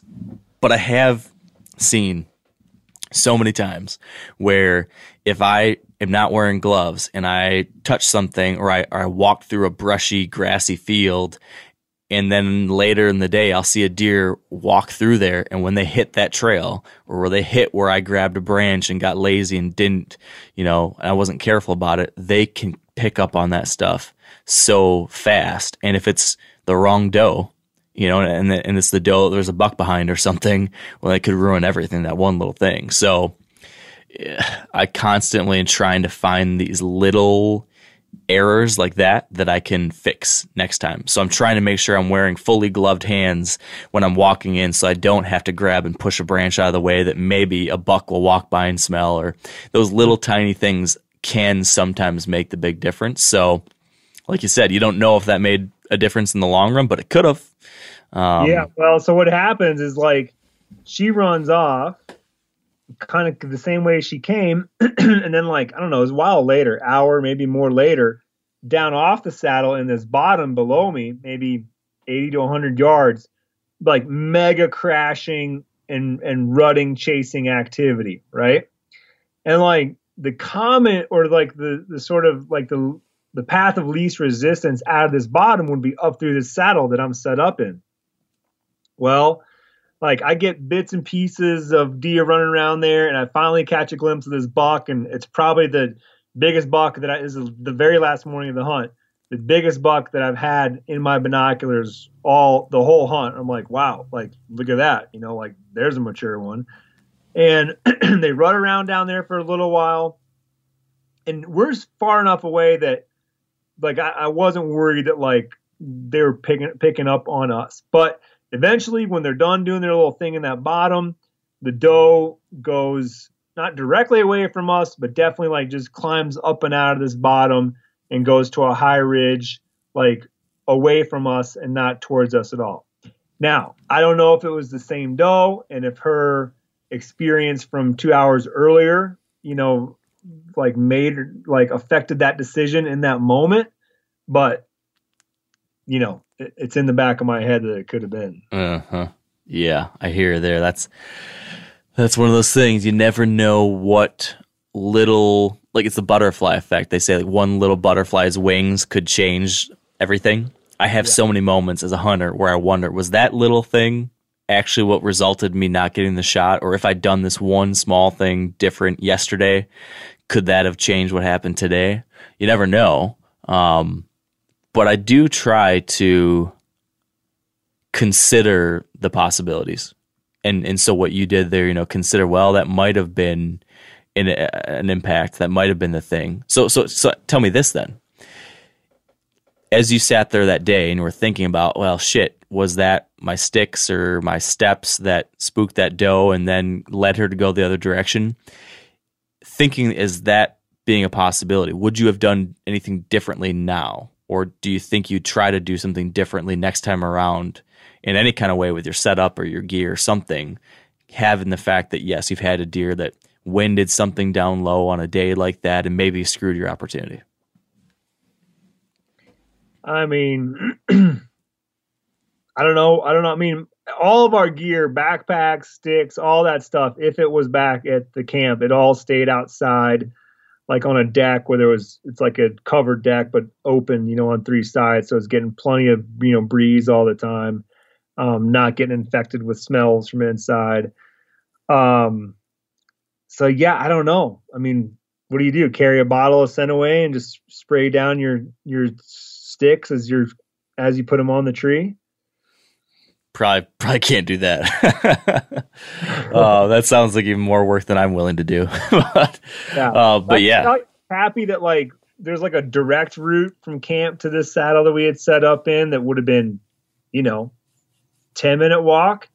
And instead I did, like, climbed a ridge, kind of the opposite direction, walked a ridge top and came all the way around. It probably took me thirty to forty minutes to come in from the downwind side and not come in where I thought the deer were going to be coming to me from. And um, that that seemed to pay off. Because I think had I had I come through the bottom and straight up into that saddle, like those deer that were there in there later in the morning, they wouldn't have, you know, they wouldn't have been in there. Yeah. Interesting. Well, that certainly seems like the right way to go about with that access route, at least. You know, one other thing I do, which you know, some people will think it's over the top, but a lot of things I do are over the top, I guess. Um, I spray vanilla extract. It's uh, there's a company that makes this stuff called Nose Jammer. You maybe have heard me talk about it, but I do spray a little bit of that on, like, right by the tree on my first step. Um, every time I go up, as just like this little, you know, basically the idea of this stuff is that it's a very strong odor, kind of like the whole cover scent idea. It just kind of mm-hmm. overwhelms our olfactory system. And, and I have seen examples of times when I thought that helped me. And so that is something I do at the base of my tree, just to, just because, you know, that's a spot where there's a lot of human scent pooled at the bottom. Not only do you have your sticks there, but when you're getting set up, you know, to head into or to set up your tree stand or set up your sticks, you maybe had to set your backpack on the ground. You had to set your bow on the ground. You're standing there for a long time as you organize your gear and you get your stuff prepped. So that's that point where there's a lot of potential for contamination. Um, so doing that little spritz of the of the vanilla maybe has helped me a few times too, and, and that might be something worth considering. But everyone's got to weigh how much junk do they want to take it with them out there, you know, how much do you want to deal with? But that's that's something to consider. Um, I'll definitely have that in my pack next next November. So so re- rewind me a little bit though, because you told me about the first hunt, and now you just told me about the last hunt. Um, talk me through now, like day two. It sounds like day two you decided to push to another spot on that same oak flat. Um, what else? What else happened after I think that? I actually hunted the oak flat the next morning. Um, so day two, I was I was there at the break of dawn, and I think that's I don't know somewhere around day two or three. Like the heat was like overwhelming, and we definitely started realizing that it's like the deer were moving like very early and very late. Cause I, I can't remember which, if that was that morning or if it was the morning after that, but we literally walked in there, red lights going, and there's, there's two deer like standing right there on the oak flat, you know, ten yards from the tree we get up in. And so we basically just, you know, stood there and let them just kind of feed away. They didn't bump out of there, get into the tree. And just as we're finishing setting up, it's still totally dark. Like a deer walks, you know, definitely within shooting distance right underneath us and kind of goes the same way the other two went. And then it got light and nothing, you know, like absolutely just dead. Um, and so we just start, I definitely was starting to get the feeling like, man, I gotta like, I gotta zero in on, on something to like get a little bit closer to them, you know, or, or find the action. So I don't know which day this was, but I did, I did a loop and found like an, they, they had just cut in a new road where they're going to get ready to do some, uh, logging. And so the, the road was fresh and soft, you know, it's like very sandy soil there. And so this road's covered up in deer tracks, and there's like a nice buck track in there. I think I actually sent you the picture of that buck track. Mm-hmm. And, uh, so I basically just was like, okay, there's a thicket here near this road. It was basically just to the north side of it. And it was pretty big sized, like thicket, like just thick, uh, young white pines with like interspersed, just brambles and whatnot. It seemed like a really good bedding area. And I just went to the downwind side of that and got into the first tree I, that I could and climbed in there and set up. Um, nothing popped that night, like zero deer. Um, At one point, because I was getting a little frustrated of like not seeing en- enough action, um, I just decided to, you know what, instead of like trying to get somewhere and make a decision, you know, in the dark and just have like a goal, I'm gonna actually wait until it gets light and then leave camp and literally go for a walk in the woods until something tells me set up here, whether it's bumping into deer, whole bunch of tracks, fresh scrape activity or whatever. Um, cause I, you know, I heard so much over the, over listening to all the podcasts over the months leading up to this about like during the rut, if you're not in the action, then you need to go find the action. Right. Yeah. And I kept thinking, man, if I'm not like seeing or hearing these does getting pushed around or seeing bucks looking for these does, like I'm just not in the zone. Yeah. So the morning I did that, it actually, as a day as a whole, it worked out good. The morning itself was kind of uneventful, and I think I didn't get into a tree and probably till like I don't know, at least probably two hours after it got daylight. But I got onto a saddle. I mean, I had a rough idea of the path I was going to take, and I get into another saddle, and there's a scrape, and like in, I can't remember if it was in a leaf or just like in a divot in, I think it was on a leaf in the scrape, but you could like see fresh piss, you know, in on this scrape. Nice. Now, sweet. Like this is like, this is good, right? Saddle, got a nice scrape, got some fresh piss in it. So got into a tree, had a nice white pine next to me. Get in there, and uh, I have a doe come in and bed down like, I don't know, seventy, eighty yards from us on the on kind of the saddle, but just on the on the lee side of it. And um, I'm thinking, geez, like this is going to work out, you know? Well, the whole day goes by, nothing, nothing, not quite the whole day, but it's getting like mid-afternoon. I'm like, nothing, no action. And I'm like, all right, we're moving. I get down, Chris is still in the tree, and no sooner do I like get put my both feet on the ground, he's like, there's a buck. I'm like, oh my God. Well, it turned out to be a small buck, but still, like a buck nonetheless. Yeah. We let him pass. I'm like, all right, let's see if something shakes out. The bedded doe had gotten up at some point and just kind of wandered off. Um, so I got back up for another hour, nothing. We get down, and just the way I decided to go down this ridge, it's kind of, I was going from a saddle to like one of these three-way spots where like a ridge splits kind of. And we get there and it's like fresh rub central. And I'm like, sweet, like this looks good. You know, like stuff's crossing through here. Get up into it, get up into a tree. And um, it's dead until like literally the last twenty minutes of the day where it's already kind of getting dark and you're starting to like look at your pins going, man, can I make a shot? Mm-hmm. That's when the first buck comes through, and he was like a, he's definitely kind of a scraggly eight. But at that point I'm like, man, I'm shooting if I get a chance. And he actually stops where I had a shot opportunity, but there was like one just limb that I hadn't cut out during my quick prep. And it's like going right across his body, and I just don't have it. But I get drawn back, and he's like, he starts walking again, and just like it's thick, thick, thick. And then there's like a couple shooting lanes, and I try to give him the, you know, map sound a few times, and he just keeps on moving. Like he just, he definitely had a plan in his head. You know, he, he the whole encounter lasted like twenty seconds. It was fast. Well, then like ten minutes later, it's even darker. And literally from the same direction that that buck just went, a different buck, just like an, an eight-pointer, comes almost on the exact same trail. So I'm able to get drawn back as he's coming through like the st- thick stuff where I didn't have a shot earlier. And I'm hoping for him to pop up like same place that first buck had kind of stopped in an open shooting lane. And for whatever reason, when he pops up, like instead of being at like thirty, he's more in that like forty-yard range. And just like nothing I can do about it, you know. I let him go and then grunted at him, and it kind of seemed like he half circled towards me a little bit, but eventually he just faded away. Um, so I felt good about like the way that day played out and the decisions yeah. I had made, you know. It was like found sign, set up.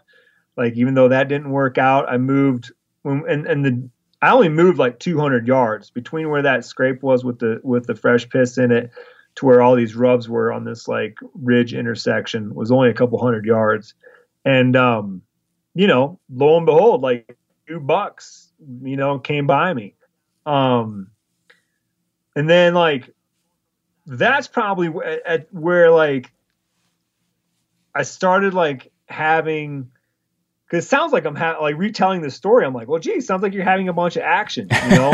Yeah. At the moment you're like, well, we sat all day, and then right at dark, there was like two bucks that scurried by. For whatever reason, I never sat that spot again. Hmm. Was that a mistake? I mean, it's, it's, it's hard to say, but I, I guess it depends on what you went on to do later. Um, but if you had a terrain feature, which sounds like a couple of ridge, ridges coming together with the fresh sign, and then you saw two bucks cruising through at last light, it certainly sounds like something I would try again, um, especially given the weather. So the big thing I saw during that same week was what you just described, which was zero activity throughout the heat of the day and then a bunch of it the last twenty minutes. Um, and so in that case, because the last twenty minutes with that weather is essentially your whole day, um, it might have been worth trying again because you certainly had some pieces of the puzzle working out there. Why didn't you? Because it was just slower through the rest of the day? Um, or did you have another plan? You know, I want to say that was like far enough into the hunt where we basically had, I hunted seven and a half days. And I want to say we had four days of like that miserable heat, hot weather. And then we had a day of rain. And I think that rain was coming on the heels of this, right? And so this is kind of like I was going to do like a what would Mark Canyon do in this situation. We had a River's Edge pop-up line set up, and um, there was enough – there's a room for two people. And so it was going to rain enough to where it's like – especially, again, with cameras, it's like I probably could have made it by myself in a tree and just stuck it out. But with the camera, we're like, you know what, let's just go and sit and stay dry and hopefully something will happen. And um, we had like a small buck pass us by at like a hundred yards. And it's just funny. It's like this thing set on like a, the corner of this cornfield. And uh, we had a camera there, and it, there's been does, you know, enough does there in that zone where I was like feeling pretty good about it. But that morning, zero. Um, midday, I think like three or four does pop out. They go back into the woods, and we kind of see them trickle off up a ridge, um, which was interesting to me to see like does hit a cornfield at like two and then not just stay out there. Like I would have thought they were just going to be out there for the rest of the evening, but instead they actually went back into the woods and then went up a ridge, like up into the big woods. So I don't know. I, I don't I have no idea why they were doing that. Like, was there, were they going after acorns up there? Like, is, was there not enough corn in the field? Um, didn't make sense to me. Interesting. Uh, I, I would say one thing I would think is that I do see something like this in that deer, they require and desire diversity in what they're going to eat. So throughout that, you know, they're just not going to stick it on one thing forever. They're going to constantly want to get some other options in there. So I'm not surprised entirely that that early in the day that they would be bouncing from thing to thing. And with, with all those oaks like you described, um, I got to believe that was a big part of what they're eating. But, but yeah, that is interesting to see them go out there for so little time. Um, I, I, it was cool that rainy day. Unfortunately, it was on the neighbors and I didn't have, uh, permission to hunt over there, but I did get to see out in the rain kind of late afternoon, like a, a, a pretty nice shooter buck tending to a doe and, um, just very much on lockdown. Like they popped out of like a little thicket, um, that's right off the side of the road. They fed out there for an hour. He was pretty much just, you know, just watching her, and then they mm-hmm. kind of disappeared right back into the thicket. Um, and then I think that was the evening where it finally kind of the rain chilled out enough where I'm like, you know what? I'm done sitting here. I'm just going to go for a little walk.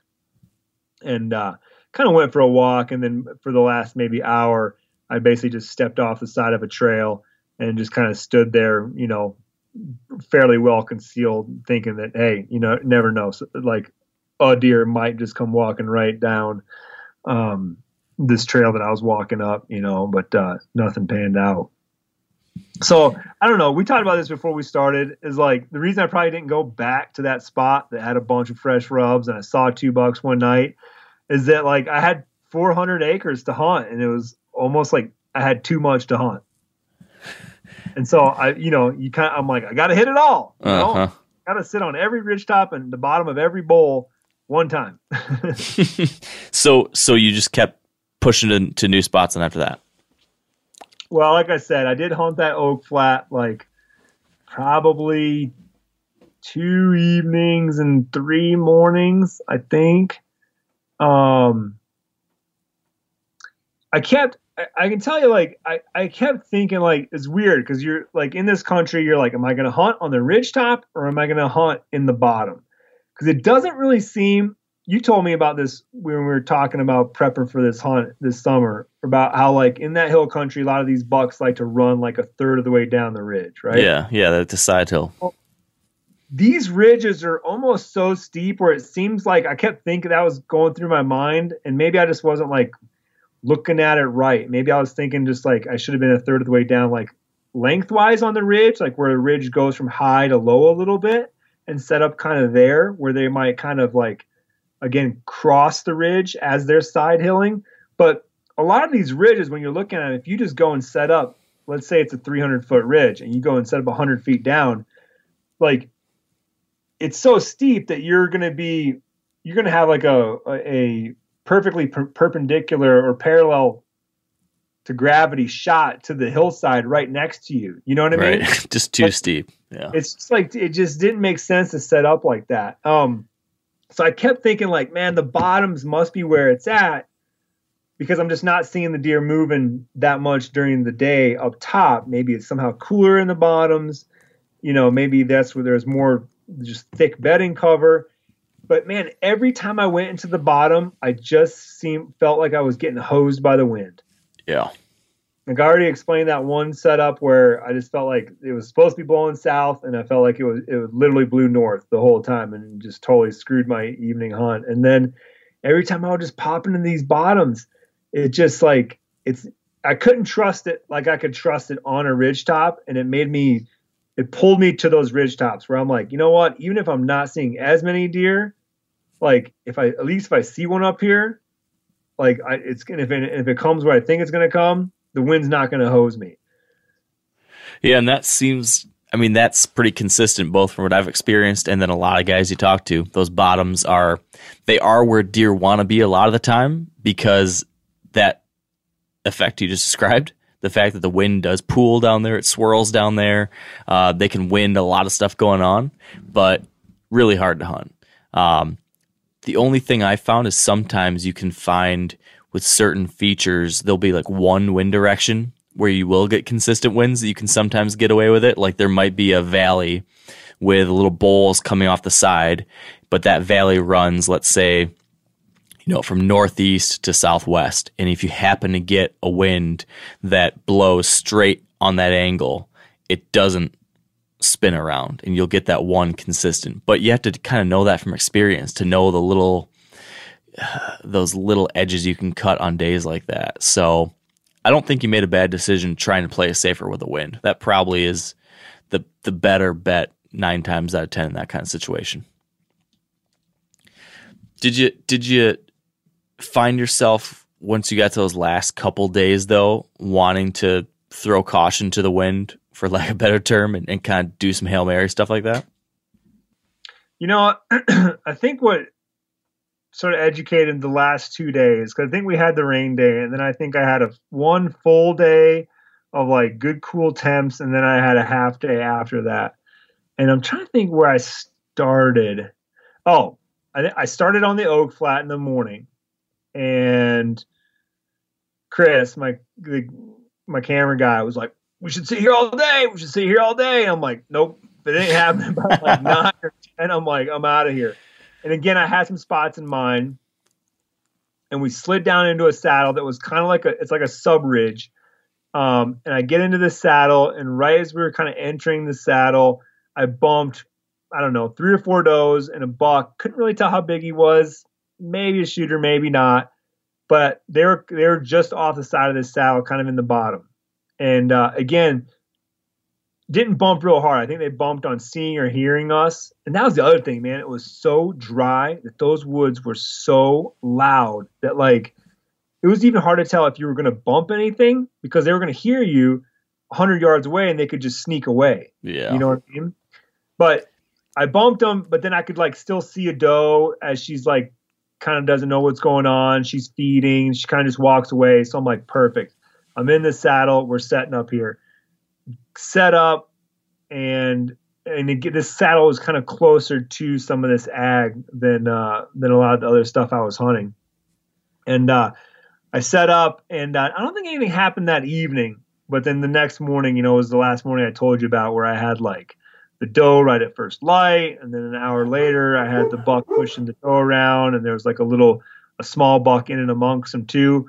So that was an, that was a day where I I was so confident in that spot, and it just looked good because it's just, you know, such a good saddle. And I, and I had like a good thick looking bedding area off to one side of it. I'm like, I'm just leaving the setup, you know, and I'm just going to come back here in the morning and hunt it. And, um, you know, it paid off. I mean, I definitely got a view of like, you know, a real good buck. Um, he just didn't walk underneath my stand. Mm-hmm. So what were, what were the questions you had out of the hunt? Like, did you, did you, the hunt wrapped up, and did you find yourself like, damn, should I have done this different? Or was this, did I do this wrong? Or did you, did you head away from it thinking, I just, you know, I just needed more time? Or w- what was your thought process at that point? Oh man, all of the above. um, certainly could have, I mean, it's so hard to tell too, cause it's like you go and hunt the rut, and it's like, you have highs that were like almost reaching seventy in November. It's just like not normal. You know what I mean? So it's like, it's really hard to like extrapolate much when you're like, oh yeah, remember that? Is like, you could hunt it in, in a t-shirt the whole time, you know? Mm-hmm. Um, but, uh, you know, I, I think trying to get more out of my trail cameras would be like, sometimes it's funny, before you start using them, you're like, oh man, it's going to be so easy. If you just get trail cameras up everywhere, you'll know that that buck is here at one p.m., then he's here at two p.m., and then there at three. And if you set up in this tree at four, he's yeah. going to walk underneath you. And it's just not like that. You Never know? That like, easy. The great big buck that we had on camera, we had had him only on camera maybe one time during daylight leading up to the season. But during season, I mean, he was like running – he was probably the closest buck to where we were sleeping, um, that we were hunting, like, like literally sometimes crossing, cutting his tracks, like less than two hundred yards from the camp itself. Um, but we only caught him on camera, uh, at night, you know? So it's like, I don't even know if that, if, if I would have sat on his travel route for seven days, I don't know if it would have paid off. Cause I don't even know if that buck moved during the daylight that week, you know? Even though it was November fifth through the twelfth. Yeah. Yeah, the trail cameras can only tell you about one little snippet of time. And and the other thing is that they only tell you what's, you know, twenty feet in front of you at that one angle. You know, there's there's a whole lot of space around that camera that these bucks could be passing through and hanging out and spending time and going just twenty yards the other direction, and you would never know it. So they give you this little glimpse, but it is far from all-knowing. Um, and I, I keep finding year after year that the less I depend on them, the better usually. Mm. Because when you become too dependent on them, I think you get – your judgment becomes clouded by this like myopic view. Like you get, you're looking at the world through a straw, and you need to look at the world at a much higher level when making these decisions. They, they, they should inform you, but if you only let that dictate your strategy, I think you really put yourself in, um, you're, you're just handicapping yourself if you do that. So it doesn't sound like you did that though. I, I like the way that you were, you know, looking for sign, trying to find the action, especially given the fact that you, you didn't really have a ton of historical knowledge about what they were doing at that time of year across the place like this. And, you know, going in relatively blind, I think it was smart that you moved around, keyed in on stuff. One thing I was curious about was just how does factored into your hunting. You know, you, you were looking for sign, excuse me, but did you... Did you ever find anywhere that had the most consistent doe activity? Because that's the one other thing that, you know, from a from an outside perspective, I would have said, man, if there was anywhere that had that consistent doe group, you know, bedding or feeding, I would have camped there to a degree too. Because that's the one other thing that in big country like this, if you can find that, it can somehow, you know, you know, tighten what you need to focus on. you know, the only place that we were seeing it, both just by through our own eyes and through the camera, were kind of on that cornfield edge there. And um, I probably didn't hunt down there quite as much because we had more of the tree stands that were set up for my dad in that zone. And so I was letting him, you know, hunt those spots a little bit, little, like that, just that general area more than I was. Um, and again, they were sort of at the bottom and the toe of this hill, and I was just getting so burned by, you know, the wind hunting the, the bottoms of, the, of those hills that I was probably scared a little bit of that. But like, yeah, there was, I can't say, you know, besides that one road that I cut across, and again, it's hard to say there too, because it's like, well, finally you have like this medium that will show you a bunch of tracks because it's not hard or it's not covered in leaves, or it's not covered in grass. And you're like, oh my God, there's a bunch of deer tracks. But you wonder if the whole forest floor on all four hundred acres looked like this freshly graded, you know, soft, sandy dirt road. You'd probably find that all over the place, right? Yeah. Well, it kind of, you know, you're like, yay, tracks. But you're like, then you got to think, you're like, but the country, why? It's hard to see the tracks because there's just, there aren't a lot of places that just show tracks like that. Like I know hunting Doug Duran's, um, a lot of times you just cut these tracks where they're coming out of the woods and, and coming out of like corners or, you know, some sort of terrain feature that, that, that funnels them. And, it, and there's a, there's a trail that spits them out into a big field. And man, like my kids could walk down there and be like, oh my God, there's a deer trail. You know what I mean? Like you yeah. don't have to be Sherlock Holmes. I feel like in this country, you so rarely get that. It's just those trails are, you're like, anytime you're on a ridgetop, you're like, sure, there's a deer trail running down the middle of this thing. But like every ridgetop has that. You know what I mean? It's never like you're just like looking at that one muddy trail and you're like, holy cow, look at the deer traveling down this thing. You mm-hmm. know, they've got it rutted out.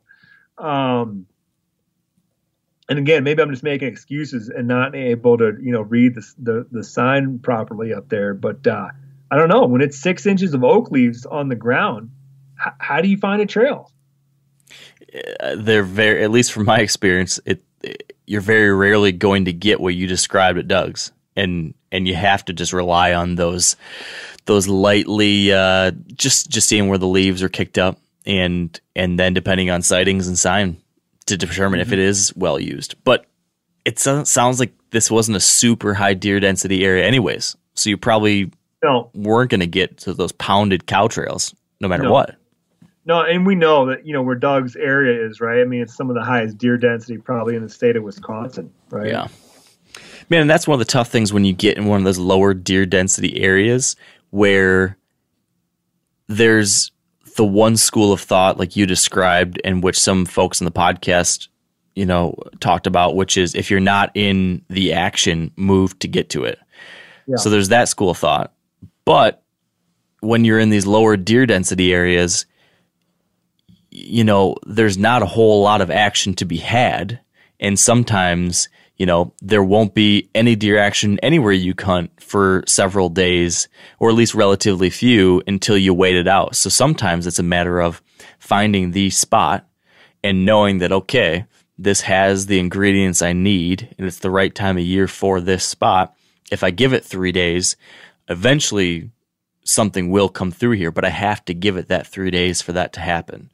Um, but it takes a certain amount of comfort and experience in a place to know that. It's really hard to, to to make that guess without having the experience that tells you these kinds of spots are where you need to put the time in. Because sometimes you got to camp, sometimes you got to move. And I dealt with that a lot um, this year myself, where first I was like, okay, I got to bounce from here to here. I'm going to keep moving, keep moving. But eventually on the tail end of my rut on some of my Michigan spots, I realized that you can sometimes get to the point where you're chasing your tail a little bit too much. And if you find those few key places and if you can hunt it without boogering it up too much, you do need to put in some volume in your few key spots to allow the randomness to finally work into your favor. Mm-hmm. Um, walking that line's the trick. That's, that's the tough part, is knowing when to go those two directions, one of those two directions. Yeah. Like I, like I, like I, I that buck the first night on the oak flat smelled me like hardcore, right? Like, I mean, he just got a wind, nose full, and three bounds later, he was out of my life. I never saw him again up there. Like, when you spook a buck like that and he wins you, you, you know, even if it is, you know, the middle of the rut, like, should I just have given up on that spot? Because I'm like, you know what? I mean, how many bucks are going to be coming through here? That's the question, too. It's like, well, whatever. You just bumped one out of there. There should be at least two others that are going to cross, come through here in the next two days, right? Yeah, I, I would have thought the same thing. Yes, he might be less likely to come through there, but there's other bucks. I would have... I would have not felt bad at all about focusing on that. And even even with a buck winding you that one time during the rut, you know, if the right lady comes through, I think they'll look past it. I mean, I saw that this year, that I had a buck wind me, um, and then, you know, hours later where there was hot doe, and he was right back in the general area because the right doe was there. So, you know, the rut does crazy things. Sometimes you got to put the... put the overthinking glasses aside and just realize that you got to let uh, Mother Nature do its work sometimes too.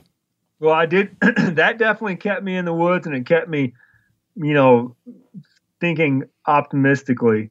Uh, I don't know if that's a word, thinking positively, yeah. Being an optimist. It was just that, like, keep telling yourself it's a rut. It can happen any moment. Just like be in the woods and keep sitting still, you know, be in the woods, be in the yeah. woods. Would would you do anything differently now when you when you look back and think it through? Are there any clear things? I know that for me, one thing I try to do after a trip or a hunt or a season is I will try to identify just two things, because it's it's really easy to list off a whole bunch of stuff I did wrong, but then be overwhelmed by all those things and never be able to actually take action on it. But if mm-hmm. I narrow it down to like the two most important things, then I can actually do something with that and remember it and focus on that. Is there, if you had to pick two things you would do differently or try to do differently this next time, what do you think that would be? Mm, I don't know. I guess, I mean, kind of, it's hard. Yeah. I mean, I guess one thing would be tree prep, right? For the saddle. Like, even though you can just move anywhere you want with that saddle. And again, maybe I'm, maybe I'm placing too much, uh, like sort of like negative connotation on having to like cut limbs and, and cut shooting lanes when you get to a spot.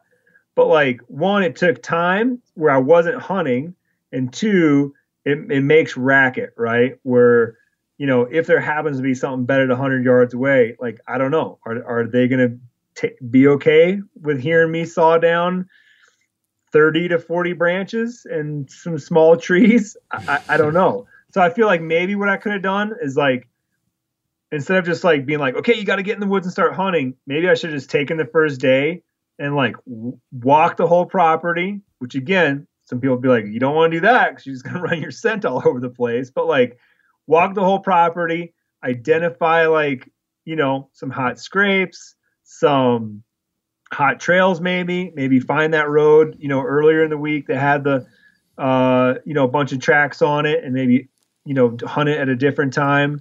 Um, and maybe just pick out some trees and just go that, spend a day climbing up and down trees and cutting out shooting lanes, you know, and cutting out, you know, just prepping the tree itself to get into it. And that way, leave leave myself in six days where, you know, not every setup, but almost every setup, you could be like, I could go in there and know that I'm just going to slip in quietly and, and get into the tree and be hunting, you know? Um, man, otherwise I could probably have just sat more, you know. I think having the ability to move so much, like, I never, in those seven and a half days, I never sat one tree dark to dark. Like, I, I moved every single afternoon. And I think that, like you just said, you gotta, you gotta give the animals the opportunity to walk underneath you, you know, and every time you get down, and that, it happened to me that one day where I couldn't take it any longer and got down at one or whatever it was. And sure enough, you know, there's a buck, even though he was a little buck, but it's like, he, hey, he could have been a twelve pointer, you know? Yeah. Um, So I, I probably just, you know, two or three days should have just been like, you know what? It's as good a spot as any else. Just sit it out, you know? And instead of taking those, because like moving trees, even if, even if you just move two hundred yards, like I did that day after the, the, I had the, the scrape with the piss in it, even though I only moved two hundred yards, it still took a solid two hours from my hunting, right? Where like I'm out of the tree, I'm walking around, I'm, I'm you know, sawing limbs, I'm prepping the next tree. And, you know, you add that up over the course of the week. And if I did that every single day, and I'm guessing, because I thought I would be faster. Like, yeah. It takes time, right? I bet you it was two to three hours every time I wanted to move. And so you add that up over, you know, a week, and all of a sudden it's like I almost burned a day, right? You bur- easily burned an eight hour day, middle of the day walking around, you know? And I know some guys don't even sit the middle of the day, right? But like, had I been in the tree, I don't know, maybe something else could have walked by me. Yeah. And you do have, it, it's, it's, um, oh, what do they call it? There, there's just basically the, the tendency to look at what happened and then try to come up with answers for why it happened, when sometimes it's just bad luck too. Like there's this, sometimes you need to like be analyzing what you did and, and understandably or or clearly be able to see, okay, yeah, that was a mistake and this is what happened. But then there's other times like this where what you just described, it, it, maybe you should have sat, but in the back of my mind, I'm also thinking, but it was also seventy-five degrees. Um, yeah. Probably wasn't going to be shit moving through there anyways. Now, there could have been, but at the same time, you were dealt a tough hand with the weather during that week, and and so much of the activity was pushed to the edges that a little bit was out of your hands there. Um, so I don't know, when I when I hear about what you did, it seems like there was, there was a lot of stuff that made sense, but at the same time there was things where, you know, I think if you had a little more confidence with some of your decisions, you maybe would have stuck it out in places a little longer, and that might have helped you. Um, all that takes time. That's the thing. It's like confirming decisions takes time. It takes like years in these kinds of places to be where I'm at, you know, and, and some days I'm thinking, man, I, I just know with these three factors lined up, this is a place that deserves time and attention. Or based off the fact that I saw this happen last week and this week, I know that this is somewhere, somewhere that I'm willing to sit eight hours without seeing anything, because I know that if I give it ten, eventually something should. Um, but, you know, ten, fifteen years ago or whatever, before spending thousands of hours doing this stuff, I would have been questioning myself the whole time. Um, so I don't know how to, you know, there, there's really no way to build that up except for just time, seeing it, testing it, and seeing what happens, you know? Yeah. No, I feel like, you know, my dad actually ended up getting a shot. Unfortunately, he had, uh, he had lost a release, and then ha- was using a release that he hadn't practiced with as his backup. And um, I think it was much uh, lighter uh, release than his old one. And so he basically touched the arrow off long before, you know, he had even kind of settled his pin, and, uh, you know, had, had a clean miss. Um, but, uh, you know, it was, it was actually the rainy day, and he basically went into a zone where we had been getting some, you know, fairly good activity. And he's like, you know what? That's a place we haven't hunted yet. I'll take my little pop-up blind in there and uh, set up and hunt it. And uh, sure enough, bunch of great rutting activity. And uh, he has a nice ten-pointer come right by him. And un- unfortunately, he, uh, he uh, you know, didn't get it. But um, so, yeah, I think, you know, between my dad and I, we got like, had some pretty close calls, you know, had a, just a couple things gone a little bit differently, um, you know, might have gotten to, you know, fling an arrow at a, uh, or, or had a dead buck, you know? Yeah. Do, do you think that, is there anything you can point to that you feel like you really took away as far as like a, a learning experience that, that you can point to is like, man, I'm gonna, mm-hmm. I'm gonna be better because of that?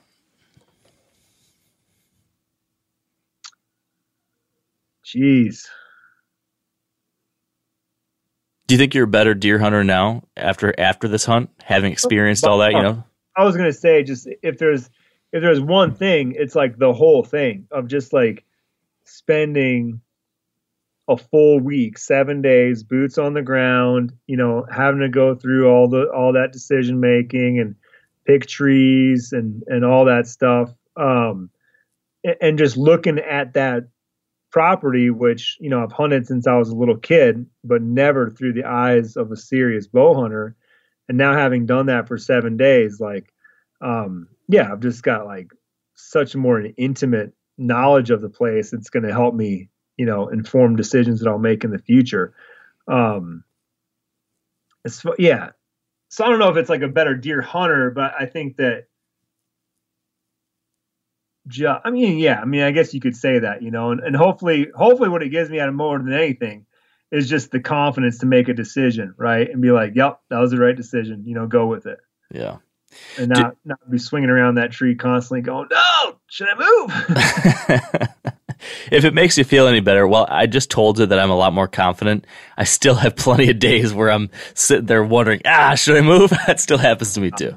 I know one thing, man. If like the wind is not happening, I'm not going to waste my time. If like, yeah. even if I set up and it's just the best, best, best spot, because I just don't feel like, sure, if it's like kind of off, if you're like, oh, it's supposed to blow south and it's blowing southwest, sure. Like I'll, I'll stay there.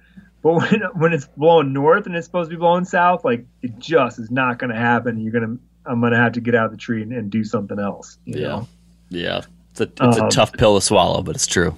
It is. And maybe use that evening to just go and glass the field from the road and see what pops out on the field, you know, and, and you know, get some information that way. Yeah. So do you d- – did you like it? I mean, you went from like the deer hunting you've done in the past was, was like you said, a little different, little gun season type stuff. But now you kind of dove in head first, this full blown bow hunting, a lot of strategy, a lot of puzzle pieces you got to put together. Are you into it? Totally, man. I love, you know, the older I get, the more the, that's what I'm drawn to is the hunts that are hard for me. I mean, I still, don't get me wrong. I still love a squirrel hunt because it's like casual and just fun and it can be easy.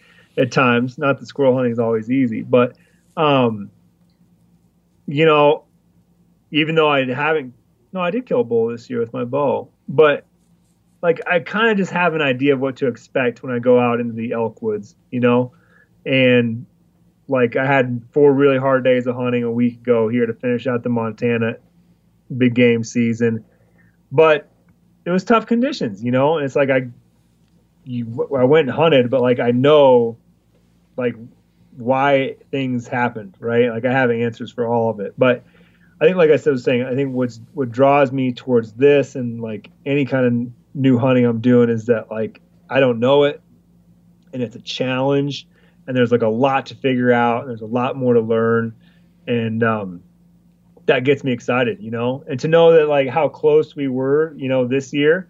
You know, to having a uh, a dead buck, um, I should I, I got a feeling we're going to be like that much closer, you know, next year with what we know now. Um, but you just kind of have to you got to tighten the noose a little bit. You know what uh-huh. I mean? Like, yes. I feel like we had like a kind of a, a medium sized noose going and never really snugged it up, you know, to really to really dial in. But uh, yeah. Um, you- You got to be careful. You got to be careful, Yanni. It's a slippery slope when you start uh, getting excited about this stuff and getting into the nitty-gritty details and strategy. It can uh, can grab hold of you fast. So be prepared. I'm ready, man. I'm ready. I told myself one of my uh, one of my resolutions, and I've already done it since I've since big game season has ended. Is I've shot my bow once this week. And uh, I'm going to shoot that sucker all winter long. I'm not going to have this where, like, turkey season ends and I'm like, oh, my God, I better start shooting my bow. Yeah, yeah. Because um, that's kind of where I've been the last three, four years. Um, and uh, I want my, like, bow shooting be to, like, the lat. It's like I feel like it's something I can m- control much easier. Yeah. And it should be the last thing that's on my mind when I'm actually out there hunting is like, oh, am I going to make a good shot? You yeah. know? Um, I want to have that all dialed. Like, I'm going to switch arrows this year. I'm going to go, I'm going to the super heavy setup, super high F O C. Yep. And I'm going to get that done in the next, you know, month or two and not in the summertime, you know? Uh, I, I one hundred percent agree with your, your thought there with it. Not necessarily just the archery thing, but if there's something that is in your control that you can do something about right now, like, do it.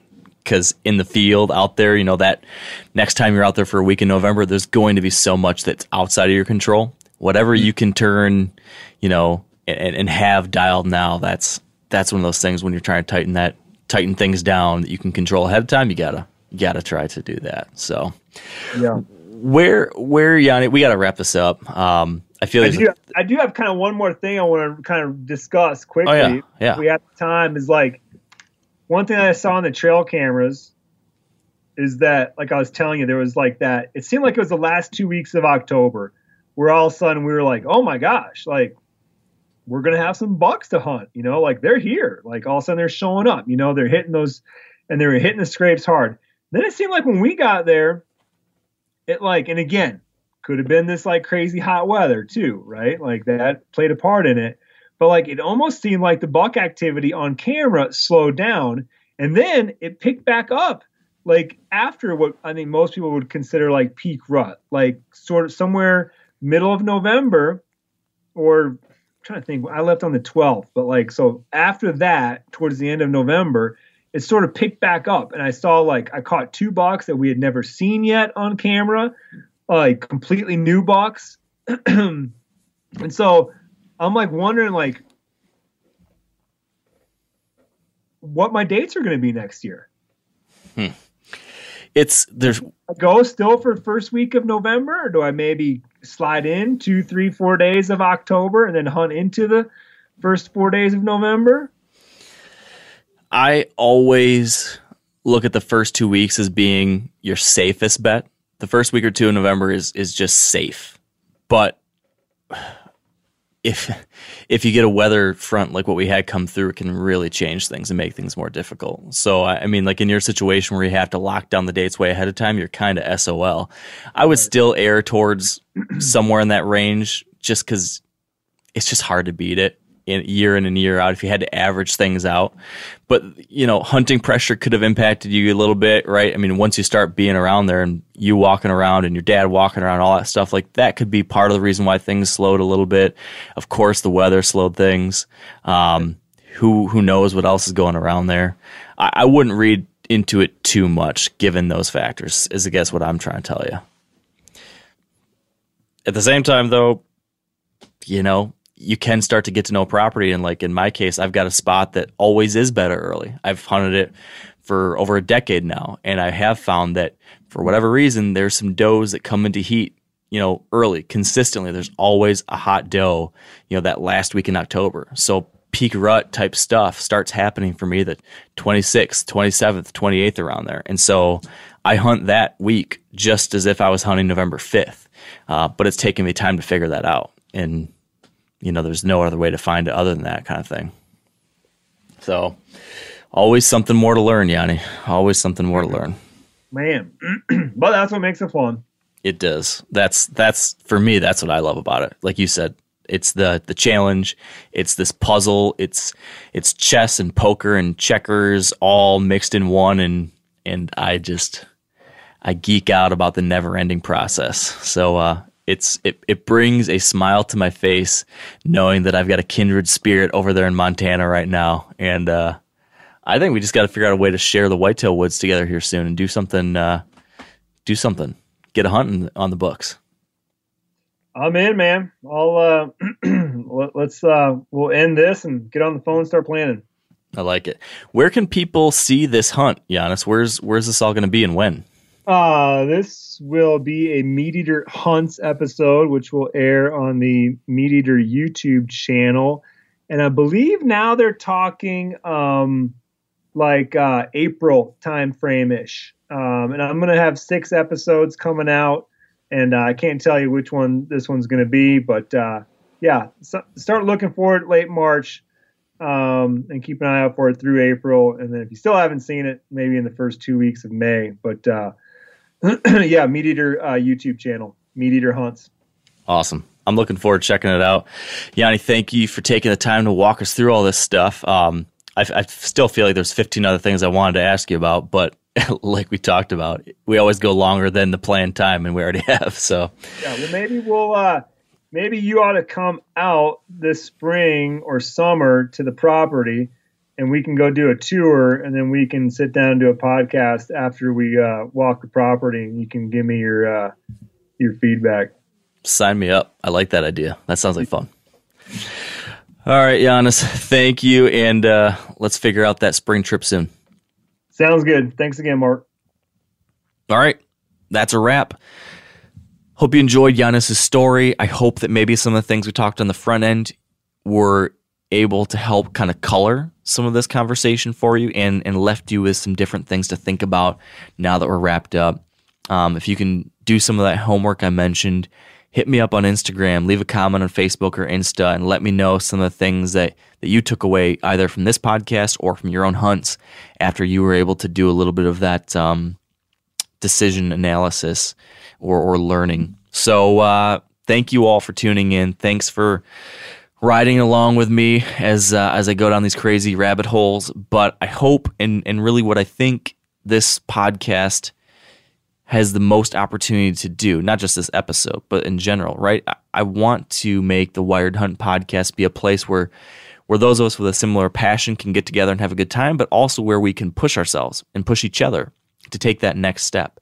And I think this type of exercise is a way to do that. So if you're game for it, give it a shot. Think about these things. Let me know what you're thinking. And uh, until next time, stay wired to hunt. I'm sure a lot of you guys remember the old ceremonial hunting tradition of eating the heart out of the first animal you kill. Meat from those organs are among the most nutrient-rich foods on the planet. You can get those same benefits your ancestors craved via convenient daily capsules from Heart and Soil. Find out more at heart and soil dot co. And remember, use code MeatEater for ten percent off your purchase. Outdoor adventure won't wait for engine problems. Things like hard starts, rough performance, and lost fuel economy are often caused by fuel gum and varnish buildup. Seafoam can help your engine run better and last longer. You simply pour a can into your gas tank. Hunters and anglers rely on Seafoam to keep their engines running the way it should the entire season. So pick up a can of Seafoam today at your local auto parts store or visit seafoam works dot com to learn more.